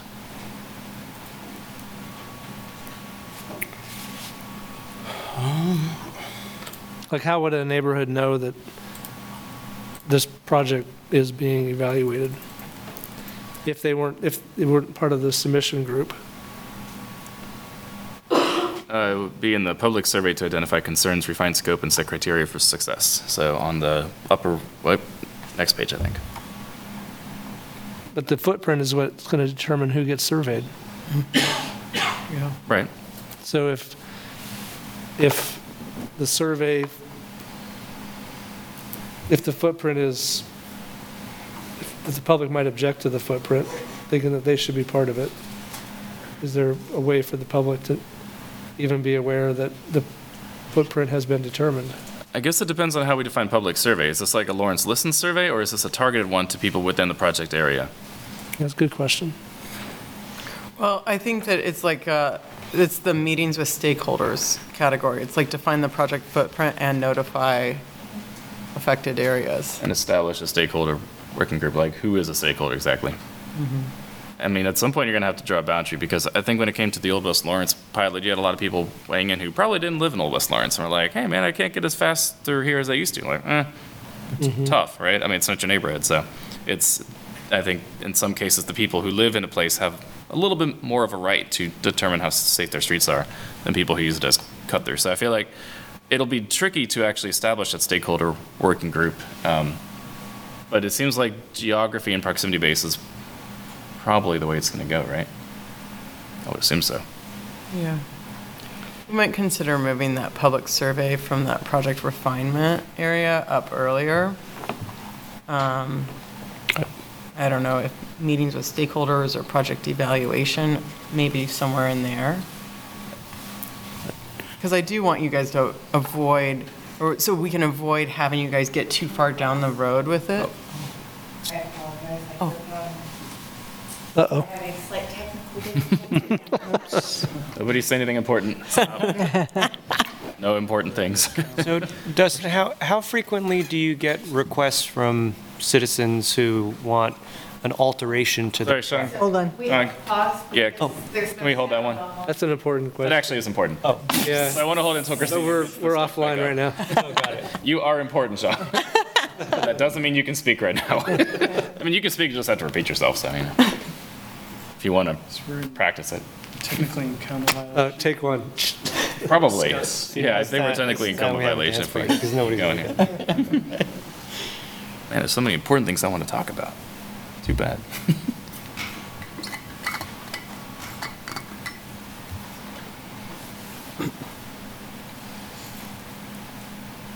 My neighbor across the street, he works for Zoom, so anytime I have an issue with Zoom, I text him. I'm No like, it's your fault.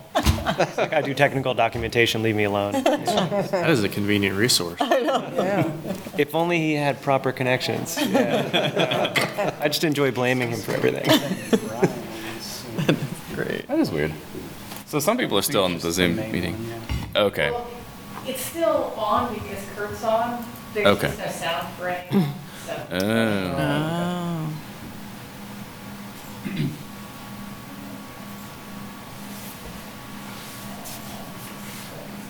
Earlier, Guess we can just email in. I apologize. Okay. All right. Are we good? No, No, not yet. Oh, She's restarting her computer. Oh. this is what, it- um, I may have to reboot the computer completely. Oh, boy. There's nothing that a good old reboot won't solve. Hard restart. Hey Kurt, if we turn Technology's on gonna someone make life else's better. mic, will it work? I love the line from the McCoy maybe, Dynamite maybe film. not. Technology. I how I think, love thee. I mean, So good. I think this is odd. Um, so you restarted it, right? Well, it restarted itself, yes. Now it's saying that I can't connect to the audio again. It's like, well, Yeah, I, I'm getting audio, but yeah, I'm worried that, uh, I guess we'll find out. Ryan, can you actually hear us? barrier to entry to how Ryan, give us a thumbs up if you can hear us. I don't think you can. Nope. Yeah, I do think though that technology, like enabling people to be able to access a computer is a good, you know, it's like, like I think about, like I have kids, right? And once the pandemic happened, I could go to public meetings anyone and in. observe them, whereas I couldn't before. 'cause Okay, you Ryan, can you So, hear us? Still, We got a thumbs up. Yay! I- I hear you. Okay, I'm just going to ignore this computer. Ooh, look, there's like an infinite.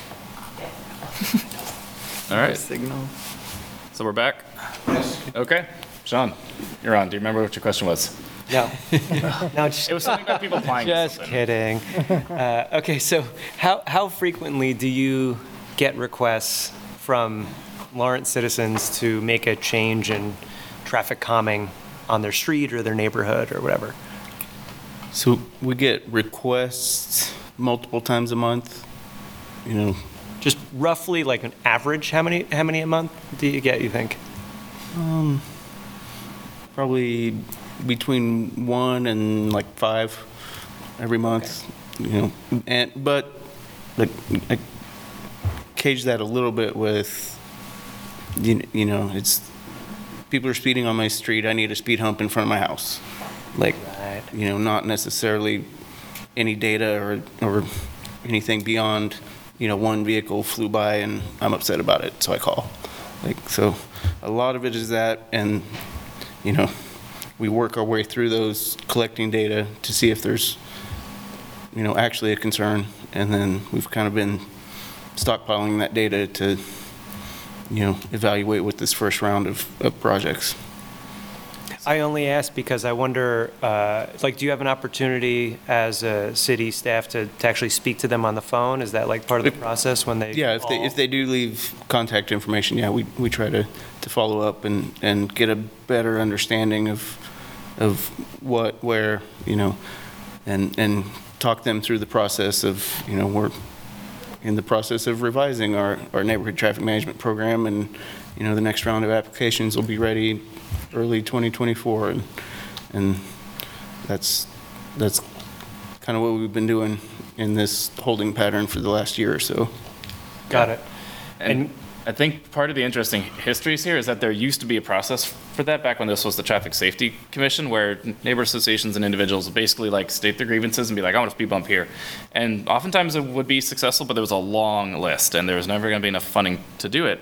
Once we transitioned to the Transportation Commission and now the MMTC, that kind of went away. There was no established process for people to come to the commission necessarily. So instead, people would go straight to Dustin or Jake or Dave or whoever to to mm. kind of air that. And I, you guys have been keeping a file of them, of course, but it's a probably a huge list, and there's not a convenient way to maybe present that to us or what do you do about it, right? Every once in a while something comes up and it's so s- you know, so egregious that it becomes a capital project, right? But typically it's like, well, I mean, when we redo that street, we'll get to it, right? So I think it was last year, maybe this year earlier, where there had been some talks with various neighborhood groups of like, how do we get things like we don't want parking on this street or we do want parking on the street and we we think this intersection is super gnarly, but it's really just this intersection. And there, we had even a study session about it. Like, how do we have almost like a small claims list, right? Because the NTMP solves the issue of the holistic look at entire neighborhoods that maybe have issues everywhere, but it didn't solve the issue of just like one bad street that could fix a whole, a whole area if it was addressed. So I, I feel like this is that solution finally, which is awesome. So we're finally back to the point of having a real process for collecting uh, citizen input and getting it onto a list and evaluating it in a process that is, though discretionary, transparent, which is awesome. So um, it's, yeah, this is something we've envisioned for a while, and here we are, I think. It, we'll see how it goes. So I'll just add, I think the challenge is we don't, that, so the neighborhood traffic management program was intended to also think about the entire uh, city and not just become another way to do traffic calming projects. So putting it at the neighborhood level was very intentional. But what we learned is maybe we're missing out on some projects that aren't the entire neighborhood, but they could be really impactful. Yeah. So it's kind of saying, how do we, how do we bring the pendulum back a little bit? So we can recognize smaller level interventions that could be really useful. And then, you know, there's funding now for this project. Years ago, there was a list of 20 approved traffic calming projects with no funding. So even if you resurrected that list, um, we'd have to figure out how do we prioritize it? How do we do the community engagement? You know, what's the footprint that it be impacted? Is it the whole neighborhood? Is it half of a neighborhood? You know, as we know, some neighborhoods are really well defined, and some are, you know, kind of on paper only. So what's the community engagement look like before we rush in and say, yeah, put a speed hump here and do this here? So that was kind of the idea of buying the temporary um, devices to be able to do more experimental, you know, engagement. um, With the idea, you know, looking at, you've probably read articles about communities where they've done this guerrilla traffic kind of planning, where they throw things out and see what happens, and then they change it, and then they try again. And so just like, how do we get the tools to be able to do that? Because that makes for better public engagement, gives people a chance to see what does it really look like to do this kind of change before we spend hundreds of thousands of dollars. Um, So. Yeah. This is just an iterative process, I guess, is the Yeah. way to think I about it. mean, that's the way a lot of our longstanding initiatives have, have been. They were rolled out by staff, and staff asked for feedback based on performance and our thoughts, and they've been improved based on, you know, additional data over the years, and we're in a much better place than we were four, or five years ago. Um, like street maintenance is now a five-year running program. We now have a really great way to prioritize non-motorized projects. Like things are pretty good, and I feel like this is one of those too. Like we're kind of just starting, restarting with this kind of small claims list of how can we target, you know, very minor projects on single streets, but it'll it'll improve, and I, I think it's already starting in a good place. But like all things that involve public engagement, we'll see how it goes in reality, right? Like this seems like a pretty good idea. I don't see anything wrong with this, but we'll see. We'll see what you know, what red flags pop up. It's the best you can do. I see the list of like potential interventions that are, you know, following the report here. Of those, what are the sort of inexpensive, sort of um, temporary uh, test pilot applications that could be done? Because these look like, you know, permanent That's a good point. applications, so. All of them have a temporary version except for speed table. I think that's the only one that there is no such plastic device that we have currently. But I think everything else can be done with bollards and I forget what the little tiny roundabouts were. Was there like a tire in the middle of the road? That they were, I'm sure it wasn't, a- tire. maybe a Homer bucket. bales? Yeah. I forget what it was. It was little.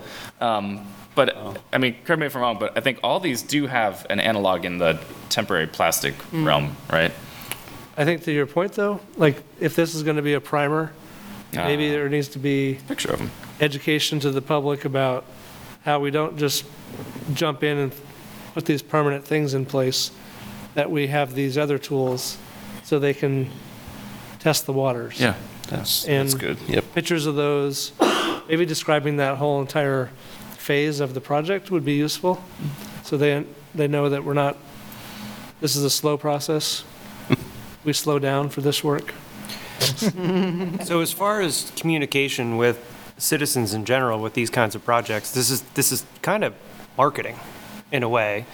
And uh, I, you know, emails are kind of boring, and I'm sure there's certain like Facebook accounts or Instagram accounts that the city runs that are also very boring. You know, like I, I don't know if I'm going to follow, you know, Lawrence Transportation Instagram account. However, I, I wonder if there's any kind of potential to collaborate with like Unmistakably Lawrence or something to sneak in some real practical uh, municipal relevant stuff in with their really fun posts about really pretty Christmas lights downtown. You know, I don't know if that's an aspect of this that is considered as you're trying to get just community engagement. It's one of the E's, right? Education. Uh, I would assume so. I mean, the, the city's Facebook account does have pretty regular updates that do include this, in addition to also like the Christmas lights and the horse parade and stuff. Yeah. Um, but if you don't follow it, eh, what are you gonna do, right? Tabling has been pretty useful for the MPO and um, planning department. Do you guys do tabling as well at various events? Uh, we did tabling uh, when we did the the big uh, public campaign. Okay. Did several events. Yeah. And you're doing it right now for the 14th to 23rd Street thing. So, well, I don't know if that's table. It's more like a town hall open house, but Kind of open house. Yeah. large table. um, I do think going to LAN would probably be helpful. I don't know if you've already had that in your plans, but um, they're always looking for guest speakers, and a lot of their, well, at least some of their more vocal and longtime members came to that Your Turn session, and I'm kind of surprised there's no public comment from them on here at all. So I think, I, I was, yeah, surprised by that as well. And actually, I did go to LAN, um, geez, way back in 2020, I think, when we were getting ready for the kind of relaunch of the of the whole program. yeah. But yeah, I haven't been back since, so that's that's a good idea. Um, yeah, like I've drafted an, email here to um, LAN just to kind of say like, hey, by the way, if you didn't see this, like they incorporated almost all of your comments. Um, so you should read it, see what you think, get back to Dustin directly. I'm hopefully it's Yeah, all right. that'd be great. Thank Yeah, you. just to kind of get that going because I'm sure they'll have comments. Um, there, there was one or a couple of technical questions I, I did have actually. Um, one of the comments that came up during the Your Turn session was that it costs money to send out mailers and stuff, or even to compensate people for the time to go door knocking. And I forget who, who raised it, but there's an idea of like, could there be some maybe funding support for neighborhoods who are, you know, transportation disadvantaged or demonstrate some kind of need for, you know, a little bit of help to get people on board? Because that would be a good investment for the city's sake too, right? I mean, if, if, if they can do the marketing up front, then that's something that you don't have to do later, hopefully. Um, obviously, that means more money has to go in the program, but perhaps when this gets pitched to the city next budget cycle, it's like, can we just maybe put ten thousand dollars in here or something for mailers? Um, and I don't even know, I don't know how that would be doled out necessarily, just, I mean, Po- Yeah. Postcards are cheap. I sent 600 and some to Old West Lawrence. yeah, That's primarily, primarily how you guys do it, right? You send out postcards to the neighborhood? what's it called, like the every. We, door we try all the channels, but yeah, it seems like we get kind of mixed results from, from each channel. N- None of them really stand out as the most effective, so we still try to hit all of them. The most effective is having a temporary speed bump in front of your house, right? That, Yeah. Yeah. I'm It listening does it, it does the trick. you'll get feedback, yeah. Yep. Put a sign up, well, you got a postcard. Yeah. Yeah, put it, This is your problem. Check your mail, man. um, so there, there's a part of the flow chart that that indicates that there is a chance that that the, the, the engineering or the pilot plan can't actually meet the goals of the stated um, problem. I'm, I'm, I'm, trying to envision a case that that would happen where it's like, sorry, nothing in the engineering literature can help with your problem. It is what it is. Um, it was basically the n- no route on the flowcharts. Um, so the first one is, you know, the project doesn't meet the thresholds for traffic calming treatments. I can see that happening, where it's like, this seems like a problem, trust me, but like compared to, jeez, compared to other stuff in the city, it's really not that much of a priority. But on the other hand, there's the one where it says, can it be revised to meet the criteria for success? No. Well, that means that either the traffic calming doesn't adequately address the concerns, which is like, well, can't we just throw more traffic calming at it? I- I- Is there ever such a thing as like, you can't throw enough speed bumps at this problem to adequately slow or deter cars? Is that a, s- a scenario? I think s- speed bumps and speed, yeah, um, I, I don't think that would, would apply. I think, you know, they're typically very effective. Yeah. But I, I, that's more probably with a, a volume concern where, Hmm. you know, ki- I, I, I mean, just looking back at Old West Lawrence, we did something very restrictive that was very effective. Yeah. But not supported at all. It's almost like the traffic calming will address the concern, but it's not an acceptable solution to the stakeholders. Yes, Um, and, and that would hopefully be, you know, um, identified, or we would not propose a solution that was not supported by the stakeholders because it, you know, potentially was, was too restrictive like that. Isn't it also engineering standards in terms of, I mean, certain treatments according to the volume on that street and um, uh, volume and speed, I guess, the, the two of those. So it's, I I mean, it wouldn't, I mean, the stake- stakeholders might still be uh, in favor of it, but if it's got five cars a day, then, Yeah, I, I saw this as bringing back the standards that were in place with the Traffic Safety Commission. Basically, there would be an evaluation of the request, and if the findings were actually, there's not a speed problem or a volume problem, there's, there's not an issue. I think that's the previous one where it says notify the requester that the project does not meet the thresholds. I think that's where that What would, page are you on? uh, I'm on the giant one, so 23 out of 210? Or 8 out of 25? yeah, 25. Depending on what sub, I'm on eight out of 25, end process, Yeah, so notify the the- requester. yeah, I think that That- first bullet point is, is I think what you're talking about, Yeah. where like, this doesn't really make, make any sense. But the second flow chart is when we've actually looked at it, and Okay, everything we throw at this still doesn't meet your goal, or, and maybe clarification is warranted here, like, if, if the, because it's, it seems like it's unlikely that there's not an engineering solution to it, right? There's always an engineering solution to it, but is, is the cost okay, and is the consequence okay, right? So I wonder if like, maybe it's notify stakeholder working group that the traffic calming proposal, I guess, is not acceptable. Like, the only thing that would address the concerns isn't acceptable. It's like, turns out we're more okay with having cars speed down our street than we are having So- fewer cars on a street. Which Is- could happen. is in here the pilot of the devices? Is that what the no is? Like, it turns out the devices didn't actually calm the traffic? You know? Let's see. Um, select recommended option, but then do recommended option? Okay, collect data with temporary devices in place. Yeah. And then you go down, so it's on the left center. Collect data with temporary devices in place. So then it's only after that if you say, did it work, did it not? But- Right, so it's really that the devices didn't achieve the outcome. Yeah, That's why you're saying, Correct. Uh, Don't Or, or proceed. potentially they're not supported or not feasible. Yeah. Um, But yeah, because Old West Lawrence, you know, had a goal of, you know, every street 20 miles per hour or less, and that is probably not a realistic goal. Okay, that would be interesting too, yeah. So I guess there's a whole bunch of reasons for why the no path will continue to be followed. Like, we can address most of it, but we cannot address all of it. Hmm, That's interesting. So uh, with this flow chart, though, I mean, what we were just talking about with, you know, the engineering standards as far as volume and speed, uh, does this implying that you would put temporary devices in first and then, I mean, you're evaluating the criteria for success. um, Let me get back to that. Project meets criteria for success. So is that, is that the point when you're talking about both stakeholders and, and also the engineering part of it? Because it seems like you would have that information be back here when your additional data collection. And is the question at that point, is it, does it meet, does it meet the criteria for uh, success or a, a project at all, I guess?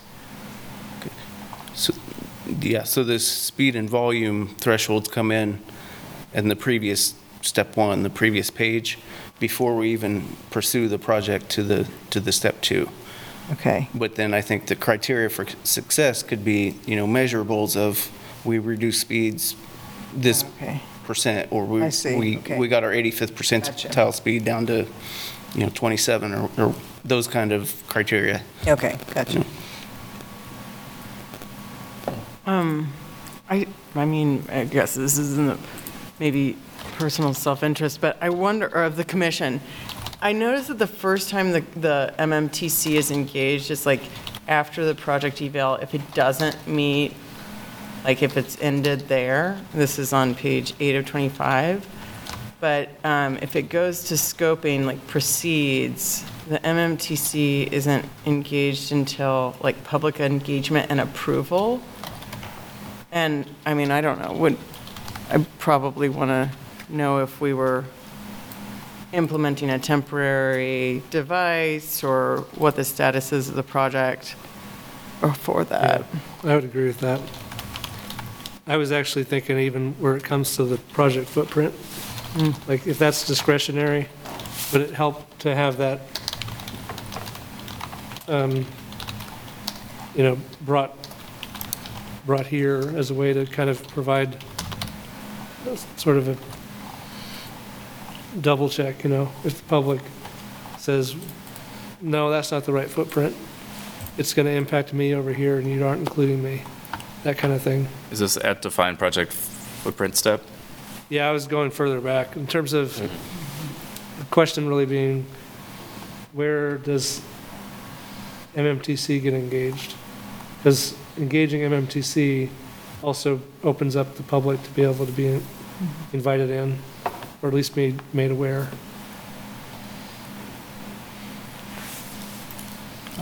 I mean, at the risk of uh, overloading staff with, you know, dozens of projects that could, that could come in, I'm, I'm personally okay with holding off until the second step, where it's like, okay, now we have a stakeholder working group, and then we can present th- those options. I, I don't know, I guess it depends on, on how many requests you think are gonna be coming in. If it's just like a couple a year, yeah, we can handle that, sure.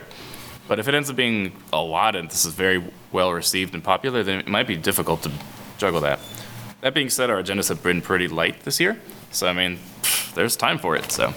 Well, I think the Can go part either where way. there's going to be a temporary um, installation, that definitely feels like Yeah, is it ought to there, be is there no touch point before that?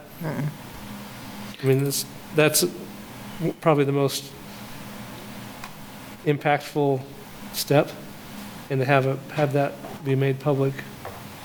Guess, are, are you thinking we would need um, an action item, or Yeah, like a, like, a here's the. regular agenda item to take action on?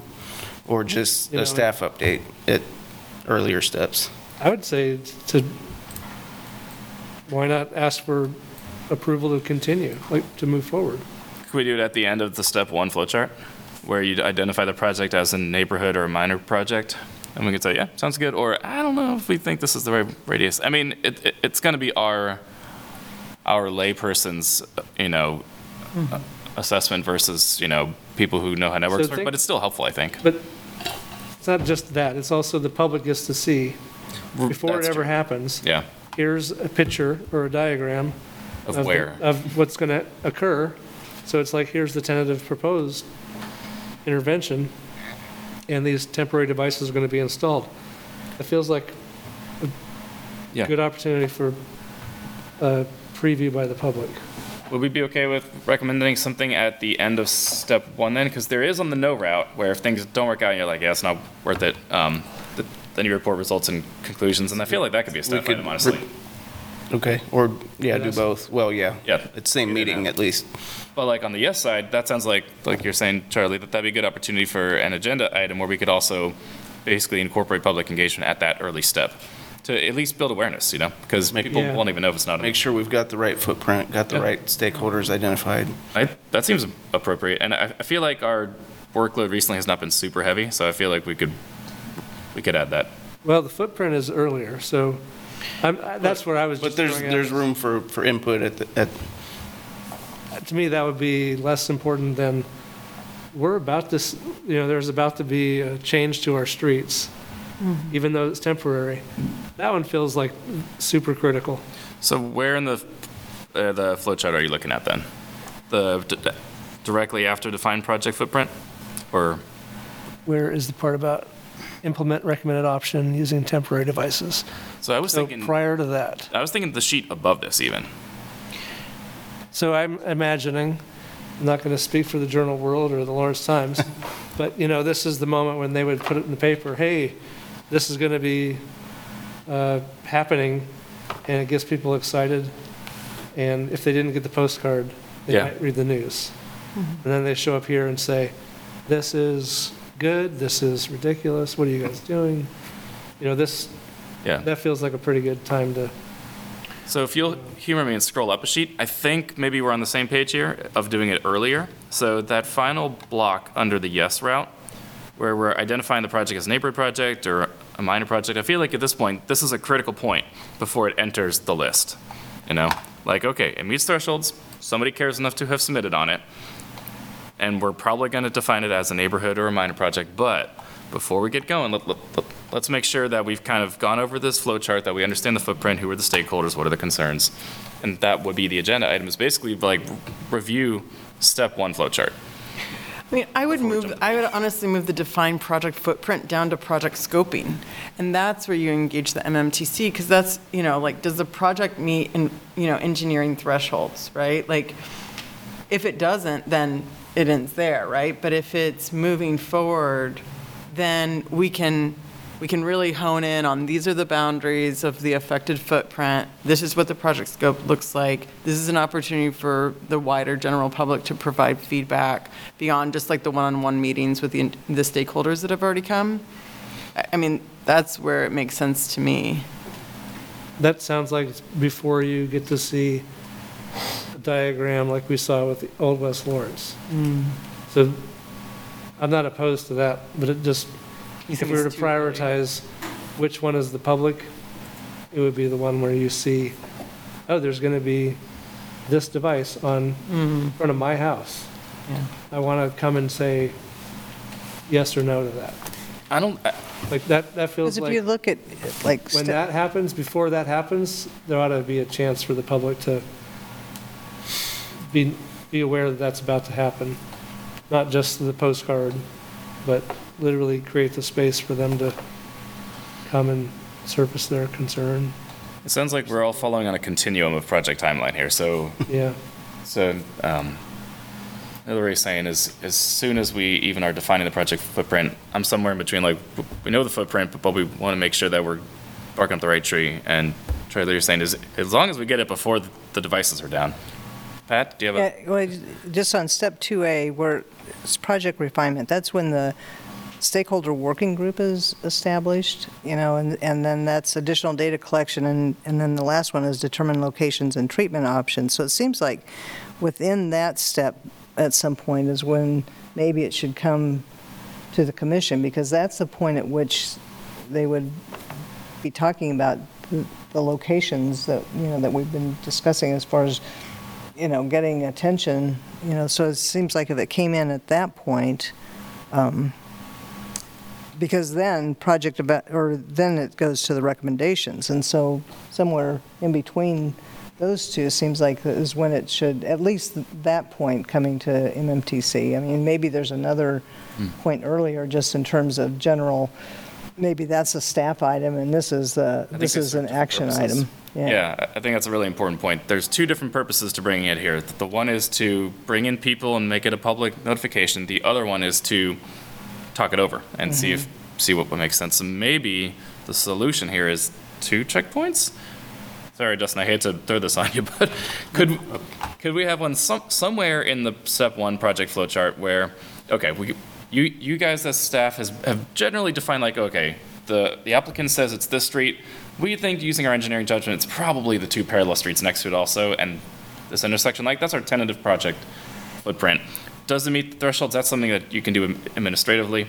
And then, is it gonna be a neighborhood project or a minor project? You can also do that administratively, but hold up, there's a gate. Before we go on, let's make sure that everybody's on board with this, and that's the public notification meeting, where it's mm-hmm. almost like, Yeah, staff call it item, public and it's hearing. on the agenda, and, yeah, it's um, something that's advertised. but there's not anything specific about the project really, other Yeah. than maybe the, the s- the scope and Yeah. but nothing else. And I think the reason that touch point is really important is because it sets us up for the next one, which is establish stakeholder working group. And it should be way easier to establish that if people are, are coming out of the woodwork already for that first meeting, instead of having them come out later, like, nobody told me about this. So I think that is the, somebody told you about this mm-hmm. first one. And then, once we get that stakeholder working group, then we can have a more focused set of people who are working on that second touch point that will happen like Charlie was saying, you know, right, like as we're determining the- the locations of treatment options. Does that sound like a reasonable structure? What, I got one question, though. It looks like step 2A, so the stuff in red is what staff are going to do. That project selection is a staff item. So page eight of 25 is really happening before we've even selected a project.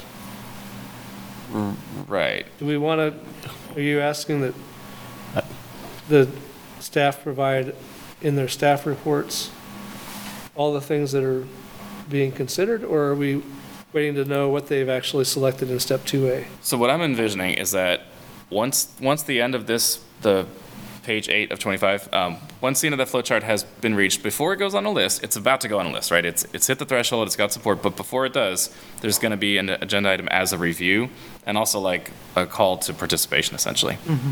Yeah, I agree. Does that I- answer your question? I don't know if I actually answered it. I, I apologize, I should have given you a, kind of overview of, because there are three flowcharts. Um, so the first page of the flowchart, step one, is kind of the, the weeding out process of Yeah. everybody submits everything they're interested in. We Gosh. weed through it and see if it meets the volume and speed thresholds before we put more effort into it. But we do meet with them to discuss that data mm-hmm. and, and concerns, and then let them know one way or the other, it meets the thresholds or it doesn't. And then at, at the very end of that first kind of weeding out step, we identify, is it a, a neighborhood-wide project or a, a smaller project? And it And goes on then- a list, right? yeah. Okay. And, and then we would, That's a Staff item? Everything up until it goes on the list, basically, right? All that is covered by staff? No, I'm saying in terms of our agenda. Oh, no, I think it should be a, f- a full-on thing. So what, at the end of that, s- step one, be a, Feedback. a, a approve the identified projects or something Yeah. of that nature. okay, I think so, yeah. Yeah. okay. A- a- Approve is strong, but I So I think it's project, okay. project selection is on our agenda.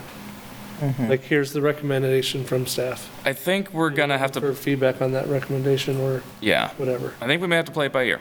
We'll see how it goes. I mean, it, it may end up being like in city commission where they have so many things to approve that there's a consent agenda, like, okay, this isn't really working, we're getting too far in the weeds. So I, I, th- I think at first, to start off, we should probably bring the first couple that come through to us at the end of this step one flow chart.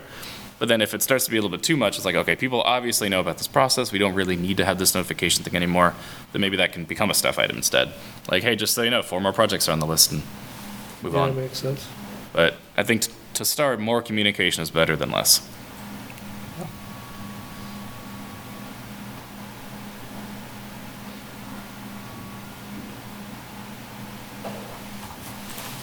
So kind of in the space between step one and step two, Like, it's basically the decision the gate. the end of step, step one. Yeah. Beginning of step two.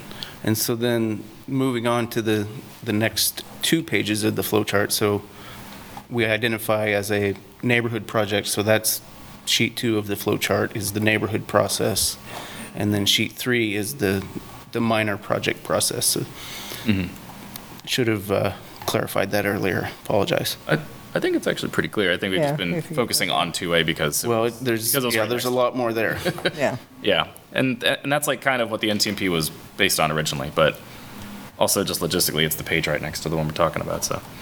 um, uh, Yeah, I think it all makes sense. Do we have anything in minor project flowchart to rethink the footprint if it turns out that the traffic calming devices are having effect beyond the, the initially studied area?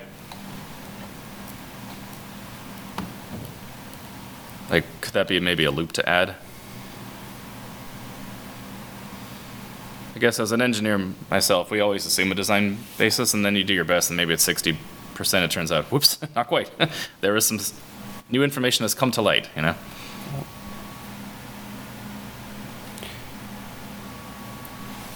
Is everybody else okay with that? Well, the part I'm a little unclear about is the second box under 2B, yeah. present recommendation for minor traffic calming projects to the Multimodal Transportation Commission. Is that the permanent devices? Because the next step is present that to the city commission. Uh, that's that is weird. And then under the, under 2A, the previous page, it says present recommendation for permanent devices to the multimodal. And then the next step is present recommendations for permanent devices to the city commission. Mm. So I'm assuming you mean, the- what the multimodal will see is the recommendation for the permanent. And we won't see any, what are the um, testing uh, I don't know where they're, at- where that's at, I guess. Well, I sounds think like- that's why we, what we were talking about, though, is bringing, adding the multimodal MMTC into this step, the second step under project refinement before it went to temporary devices. So maybe that box needs to be split to have the temporary version and then the I think it should be both Version. temporary and the permanent ones. Right. Because the temporary one is, like, that's what all of our meetings were with Old West Lawrence. Mm-hmm. And so that felt like gives them that safeguard that, hey, before this happens, you're gonna, s- it's gonna be a public meeting. So are you saying maybe we should split that step and have a similar kind of feedback loop like there is for two A? Just something like that. Because the project evaluation under 2A, it does seem like there's going to be this iterative Yeah. process with temporary devices. 2B, it's less clear that that happens. Yeah.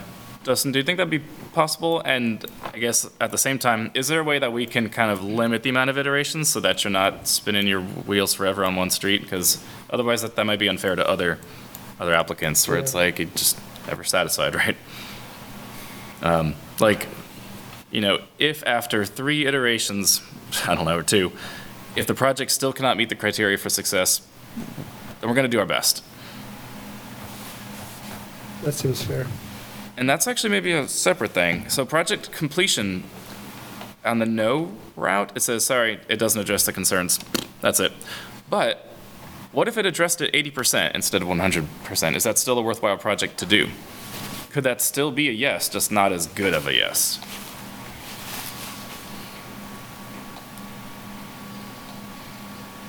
Are you on 2A? Yes, yeah, sorry. So like say, say for, the- for the example of Old West Lawrence, if, if they wanted all the traffic on every single street to be 20 miles an hour, but that just was not feasibly possible, but they could get it on almost all streets. Yeah. And if they're okay with that, like, well, okay, it doesn't meet the goals, but there's an understanding that we're going to compromise and do our best based on the pilots that have been done.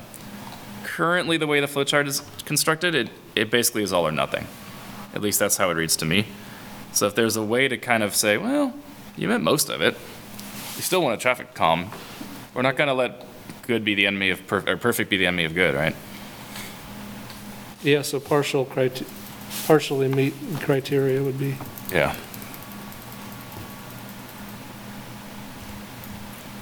It's not the SAT, it's an essay test, right? yeah, I assume the intent is to try to optimize, right?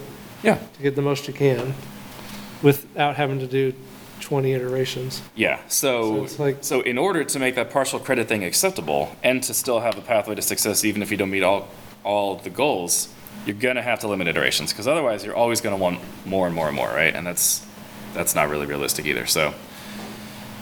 Hmm. Well, Dustin, I don't know if you want us to d- dive further in the weeds here, if that's enough to work with for, or revisions, if what we're saying is even clear. I guess my thinking on the, the minor projects was that, Less iteration. you know, they, they were evaluated against the speed and volume criteria in step one.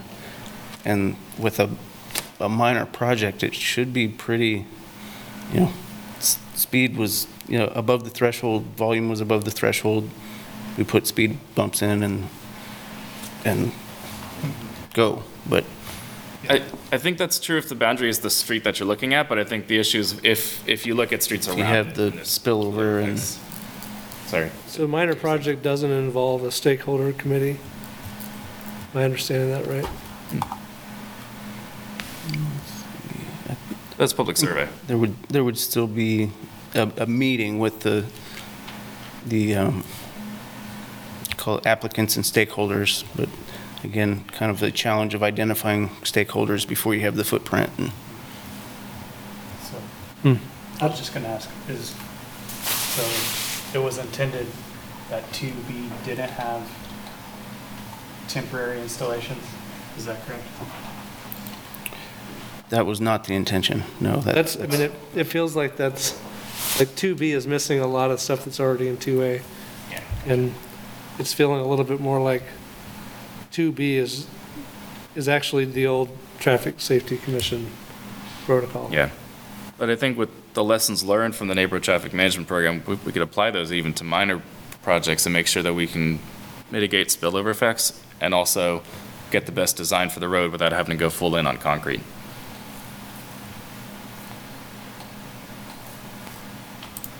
I mean, honestly, it could almost even be a matter of copy and paste for the most part, just maybe with fewer touch points because it's not as big of a stakeholder group, right? Like, you still want to see if it meets the criteria for success, does it need to be revised, possibly. Yeah, I just wonder that if, if the process is essentially just the same, uh, the only difference is the scoping. Like you scope it at this level and, or this level. I, I, I think that's okay. I mean, in some cases, the scope really is limited just by the morphology of the road network. But in some cases, you really can't avoid a whole neighborhood issue. And I, I mean, it depends on the complaint as well, right? If the, if the complaint is cars are speeding everywhere in a neighborhood, like, okay, well, this probably is a neighborhood approach. If it's like 13th Street is a mess, well, probably minor, but we'll see, right? Um, that's that's my understanding, at least. Well, it's a process. Uh-oh. Uh-oh. Damon, you're not talking loud enough. Just talk amongst yourselves. Okay. Um, Dustin, do you see any issues so far with the stuff that we've suggested? For example, by, by adding the idea of some iterations or temporary stuff on the smaller projects? That was, I, I, that was my mistake, I missed that. That's okay. I just wasn't sure if we were trying to ask too much for something that doesn't need to be that intense. So, just want to make sure we're on the same page. Okay. And I, I did want clarity on uh, where we want the MMTC, MMTC step on 2A. Yeah. I, I feel like just if there's ever going to be a temporary installation or a permanent installation, each of those warrants a, a visit here, Okay. you know, or if there's a revision and then a change, but that at least provides that space for the public to say. Yep. Or for us even to point to and say, here, we had a meeting. So we, um, we have that in the, in the, when we get to the permanent towards the bottom, but I guess is looking at like in the recommendation step before we do the temporary. Yeah. I think so. That Yep. would, that would be where I'd want to put it. So here's a counterpoint. If the stakeholder working group has been established at this stage, as assuming it truly does represent the stakeholders involved, the locations and treatment options are are generally in their interest and worked through collaboratively between staff and stakeholders. And then after it's implemented, we can see did it work, did, did it not, do we need to go for another round? I feel like that's maybe when MMTC needs to be involved. But if but if all the other steps have been done so far, and we did get people out of the woodwork during the initial notification agenda item, then hopefully that stakeholder working group is enough to be. I don't, I don't have confidence that You that's don't going to know work. that. I think I that mean, when you put the installation, the temporary installation, yeah, that's when you'll finally discover who yep. is impacted. And mm-hmm. so if there's a chance to tell the public, hey, we're considering temporary installation of these devices, they'll suddenly remember how it happened in Old West Lawrence and they'll get activated and pay attention. Yep. So are you, are you thinking of it more um, serving the purpose of a notification and airing of public grievances thing, or actually us providing feedback like, I think this should be here and this should be here, you know? Are- Are are we going to be getting It's technical? both, yeah. Okay, Mostly the first, okay. because I'm assuming that there's going to be less of the, this should be moved, because I think that's staff's, Right, that's not our expertise, yeah. right. It's mostly the fail-safe that, yeah, your stakeholder group is good, but look who we discovered is suddenly interested in this. Okay, so it Yeah, sounds we- like then this is erring on the side of caution then, of just Yeah. having an additional touch point notification. Yeah, it just, it feels appropriate if you're going to change something about the streets and don't have any public meeting about it, that seems Right, so maybe a bit off. What about the touch point I proposed for step one, though, where we're already def- defining what the project area is and that there are going to be temporary things? We don't know what they are, but there are going to be temporary things. Maybe a speed bump, maybe a chicane. That just feels nebulous to me. When you are the person that lives on the street and you're about to, you get the news that this is going to happen right in front of your, Mhm. you know, s- right on your street, you're going to react differently than just when you're hearing, oh, they're going to be messing around in my neighborhood. So Like, do I'll, I'll we, just sit back and wait until I know something more substantial. Substantial is a map that shows, you know, 10 feet down from my driveway is the chicane. so I guess my question is then, does the first meeting that I proposed serve any purpose at all anymore? Or is it, or is it just good enough to get people out at the woodwork for that nebulous stage of the project to establish the stakeholder working group to start the next step? Like, Kind of where I was asking, is that just a staff item? Like, I mean, how else are you going to establish a stakeholder working group other than just the people who were on the application, right? And I feel like that was one of the flaws in the Old West Lawrence one is that it wasn't until you had stuff out that you knew who the real stakeholders were, right? Like you knew who the people who had time and energy to do it, but you didn't know who really cared. And I mean, I do feel like it is erring on the side of caution of having maybe too many meetings, but maybe just to get it started, right? Like maybe we do need that first touch point. It's like this is to be a project. We don't know what's going on, but imagine Old West Lawrence, but more collaborative, right? People are like, oh, okay, I want to be on that committee. Then you got a stakeholder working group. Then you get that first proposal of where the temporary things are going to be. Then you get that second touch point, and and then you get the people who are super super interested about like, oh, this is five feet too close to my driveway. I mean, it's going to be a lot of complaining probably, but it also will get it out of the way first, which is good too. Yeah. yeah, I'd say all of them. Okay, But that's where I'm leaning towards. it's, Basically having two, so it would and be. if we found out that it doesn't really make a difference, then Just- maybe change it. Or it'll be quick. yeah. Yeah, or Yeah. be quick. Yeah. Okay. Is everybody okay with that approach? I know we've kind of been back and forth here, but Yeah. okay. Yeah. And we'll see how it goes after the first couple. If it's like it's too much, too unnecessary. Okay. Did you have any other questions for clarity as we've been bouncing ideas back and forth here?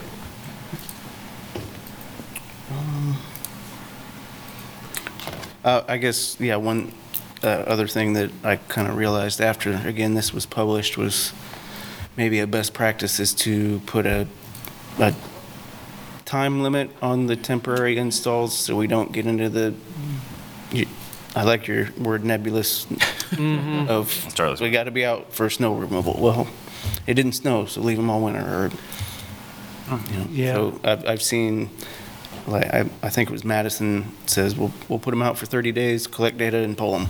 Okay.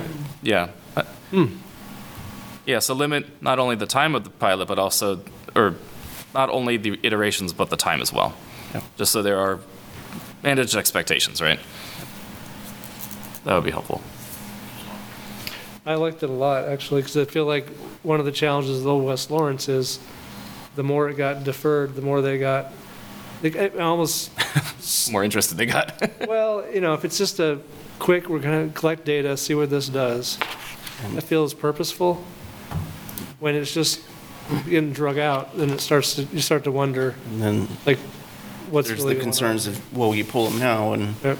you know, speeds are going to go back up, or, I mean, I guess the question would be, how much of a burden is it to go out and do another iteration to collect more data? Like, is it better to do, like, if you had to do two different temporary installations, is that a a burden? If, if that was kind of the max? Like, I, I would think we would have the answer of if, if we're doing another iteration, you know, before we would be ready to, within that 30 days to pull them. So actually, we need to leave this and add to it, or mm-hmm. Should we keep it to two iterations right now, just as, just to have a number in there? I- I feel, I Yeah, feel it like- feels fair. I mean, I mean, there was three with Old West Lawrence, but that was because things were different. It was all totally a learning experience, right? But now we kind of know you're now building in the collaboration early on. You're you're you're making sure stakeholders come out of the woodwork. You're getting the notice out. It'll be presented at MMTC. Like there are a lot of touch points here. So I feel like the first round will be a lot more close to what people want Yep. than it was previously. but then we still have an, an opportunity to, to revise a little bit. Mm-hmm. Yep. Yeah. Two max, but not two required, right? Yeah. Yeah. Not too required. You required. can get a do-over. I mean, ideally, it's one and, one, and it probably validates, yeah, this will create the success, or meet the success criteria. I mean, especially for the m- minor projects, it, it should be fairly cut and dried. It's just, there may be odd cases, like especially in North Lawrence and East Lawrence, where it's like, well, did it create a spillover effect? I mean, overall, I, re- I really like where this is going. This is the, the best I've felt about engagement and traffic calming like all year, so this is looking really good. I have another comment, but it's not really directly about this, more about the program. But you should, should have the general public comment then. Well, it's- it's about neighborhood traffic calming, but it's Okay. less about this um, process. So one of the, um, we- we've, we've surfaced this before. It's really about, does it serve the community best if we are asking for people to tell us where they're, where they see problems? Or is there some way that we're able to detect where um, efforts should be made, that using other data, where it might point us to neighborhoods that maybe don't have a lot of people organized or paying attention, or maybe even with the time to be able to submit this kind of stuff. And it's kind of like, you know, when we look at larger data like speed or volume, how do we pay attention to the neighborhoods that maybe can't advocate for themselves? I think it might But, be. You know, we, we can start to pick up on it from our, from other data, that there's a need to attend to it. And this process still relies on the neighborhood kind of saying, Yeah. hey, there's a problem. So I'm worried about the quiet neighborhood. Yeah, who's fallen through the cracks, right? Yeah, yeah, the neighborhood that doesn't really get the, um, doesn't benefit if it doesn't proactively reach out or, you know, so I just, I think we've Yeah. talked about this before, but I, So I I immediately think thought as we of- keep iterating, there's, for me, that's still a missing element, is how are we? It's an equity seeing- issue. Seeing the totality of the community and being able to say, hmm, we need to engage this neighborhood because we can see there's problems, even if they're not telling us. The, the trick is that crash data is kind of limited to arterials. Um, when I look at the crash data map, it, like they really don't stay in the neighborhoods, and unfortunately, that is the exact opposite of the scope of this initiative, which is really tough. Then, so like, you have, you really do have to rely on like word of mouth, on the ground um, data, which is really hard because like those are the same people who would bring the issues to you, right? So like, Yeah. how do you do that? I agree that it's a, it's a huge goal to want to do that if we're going to be tackling equity, but Well, we talked a don't bit know how. about, when we got the, on the year turn, we talked a little bit about neighborhoods getting more information about what's happening in their neighborhood. And that kind of gets to, how do, how does anyone get more information about all the submissions that go on with the survey tool that you guys use? Um, Which is, Hmm. you know, it's just, there's act, there's ways that people already report issues. Um, I don't know how that gets geotagged and starts to kind of get re- represented on a map where we could say, hmm, all these things, but no one's taken the time to fill out this form. Is that a link we could add to the revisions to the NTMP website? Is there any way to get a printout of the, what is it, SeeClickFix or the traffic problem thing? I don't know if there's a way to get a public-facing data report of that, but if there is, that, maybe that would help fill that gap a little bit. Yeah, maybe. I mean, I'm probably jumping to an easy solution, but like, I, we do have that information, but like, can we present it? It, it's just how does it get back to neighborhoods or back Yeah. even to residents that might, if they saw there was other people raising issues? Yeah, at the very It least on the NTMP website, Yeah. but from there, I don't know. Yeah, tough question. Hmm. Okay. I'll, I'll have to dig into that and report back, because, yes, I can see a, a dashboard that has hotspots and, and every report on one map, but, yeah, So you do see that? yes. Yeah, so that, I think that's kind of like, where does that feed into this whole process? If, if you're able to pick up on, there's a lot going on over here, and, and that neighborhood, no one's, like, no one's organized to do this work. How do we, what do we do about that? I mean, is, is there any way to have a, I mean, this is getting into dicey territory, but is there any way to have like a prioritized list of the top five identified neighborhoods that are high disadvantage, uh, transportation disadvantage score as the priority? Because like that's, that's at least my understanding of equity versus equality, right? Like equality would be a report of everybody. Um, but equity would be a a report of the pl- places that you know are probably going to have less ability to organize. So, I mean, I feel like there's probably some legal issues there with like, here are the five neighborhoods that might have some disadvantage, but, but if it helps us meet their needs better, if they don't have the organizing capability, I don't know. I mean, Or maybe another way to think about it would be if staff just knows that there's a neighborhood that isn't involved in, isn't participating in this program, but they would benefit from it, could that be something that staff at least brings attention to? So that we could think about, you know, is that a gap with this project that yeah. we need to find maybe a more staff-driven way to elevate um, improving traffic in that neighborhood that's essentially not suited well for the way we've designed the program. Sounds like that could almost be automated with the GIS team. I'm sure they could figure out some algorithm to like cross-reference various data sets like, whoa, that's a hotspot. We got to bring this one in here, you know? I mean, that's, I guess that's my little, you know, Project. yeah, looking at, and put ChatGPT to work or something, you know? I mean, I guess at the very least, would it be worth maybe posting that to the GIS team? And like, is there a way that we can kind of hone in on places that are unlikely to submit an application, but are likely to need traffic calming? Just kind of like, a- like an open-ended question, like, Micah, what do you think, right? Um, I, I can ask the Smart. question, but I'm, I'm, I'm seeing the challenge of we don't have the big data to know what the speed is on every street in town. Right. I think all you can do is, is that heat map you were saying of where complaints are coming from. It sounds like that's maybe the only data set that is any Or good. complaints and, and crashes Yeah, if there's any together and, like in the neighborhoods, if there is any crash data for that, which not a lot probably.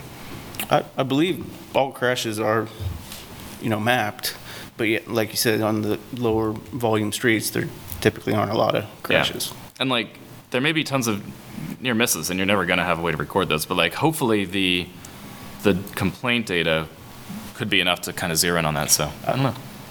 There's not real-time, real-time cell phone data on how fast people are driving? It's available through a service that I think you guys have looked into subscribing to, right? But it's pretty pricey, I think. Yep. What's it called? Uh, I think it's multiple ones that do it. There are multiple at this point, yeah. but Yeah. yeah, they're all still kind of out of our price range, but Yeah, it's more for like a Kansas City kind of city. I think it's it's expensive. I think, Sure. but Okay. something to keep in mind. You know what? I've, I've realized we have not gone to public comment yet. It's probably a good time for that. Is there anybody online who wishes to make a public comment for this? See any raised hands? Doesn't crash. Um, Okay. No, there's not. Um, Did Brian have anything to add? Yeah, that's a good question too.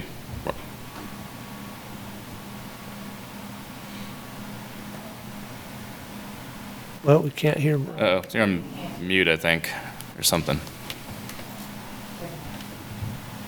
Working? No. Hmm.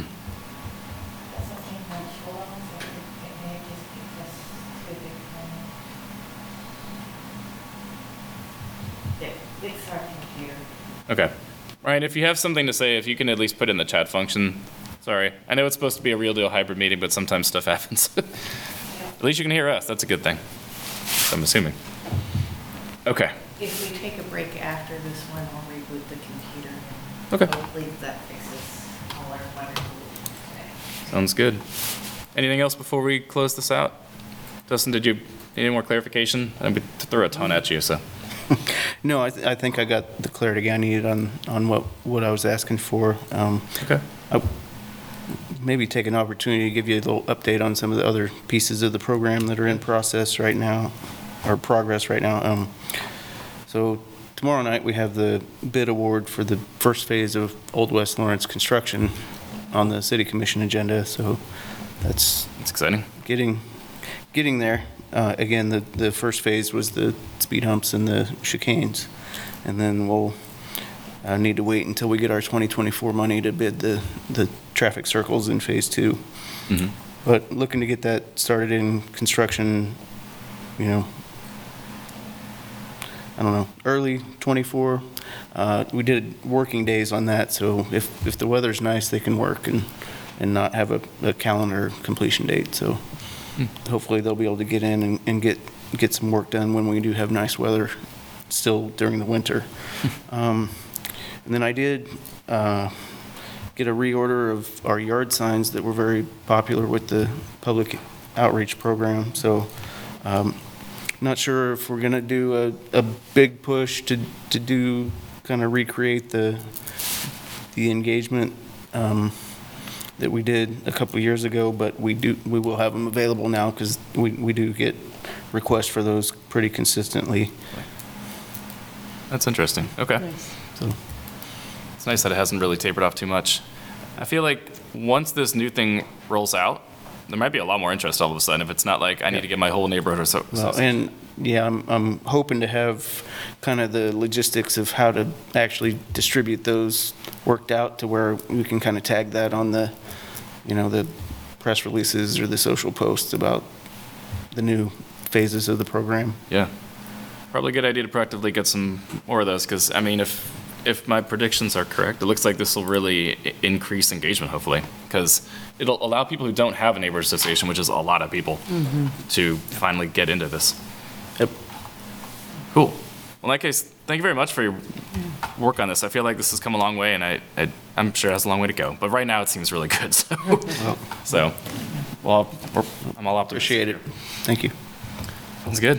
Let's go on to, well, should we have a break so we can reboot the computer? Let's do that. reboot, reboot. And there's not too much left after that. All right, let's come back in. What, what do you think? T- Ten minutes? Christina, is, is that is that good enough? Okay, sounds good.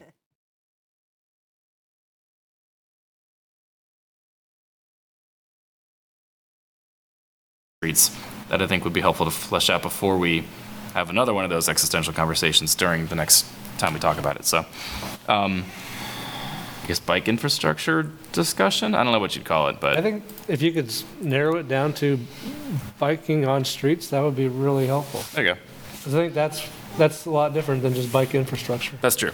And there are So, people that want to bike on streets. Mm-hmm. yeah, And I feel like we've kind of moved away from that, saying we're going to prioritize shared use paths and yeah. Mm-hmm. Okay, so biking on street discussion, I guess. Mm-hmm. Because I mean, Yeah. that, that that that to me is like the epitome of a study session. It's like a broad topic that we need to wrap our heads around first and try to figure out where we want to go with it and what agenda items could come from it or what longer term initiatives I mean, we want to another develop. Biking topic that we know is not well addressed is parking, bike parking. I'm gonna bring this up in staff up, commission updates, but there is a lot on bike parking in the new thing of the zoning code, so everybody really needs to read it if you, if you are interested in this stuff, which, which hopefully you are. So, um, Is there public comment still open? for what? LDC upgrade? Yeah. Okay, mhm. cool, Yeah, thanks. It's all 400 pages of it are up there. Um, okay. Jake, is that enough information for calendar? Are we good? Oh, do we need a? Public comment.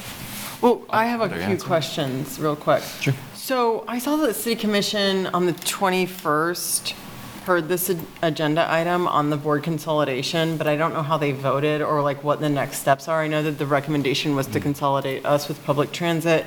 Do you guys know what timeline that looks like in 2024 or? The, the only thing I've heard from the city manager's office is that the- they've got to get ordinances in place on how to move all this forward and make the hmm. changes, and we were told expect 60 to 90 days. Hmm, okay. Are we going to have any self-determination in that? Because when we rebranded from Transportation Commission to Multimodal Transportation Commission, that was like a self-done thing for the most part that eventually went to city commission for approval, but we kind of had input to that, if I recall correctly.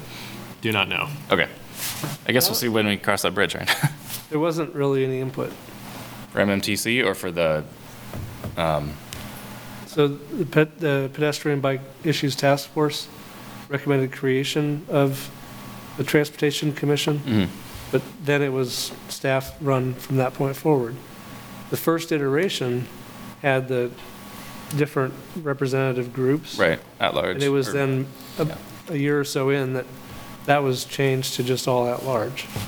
So that was the point where. Yeah, along with the rebranding of calling it multimodal, because we wanted to draw attention to the fact that we're looking at all the modes, almost all the modes. I believe when it was proposed by staff, they called it multimodal.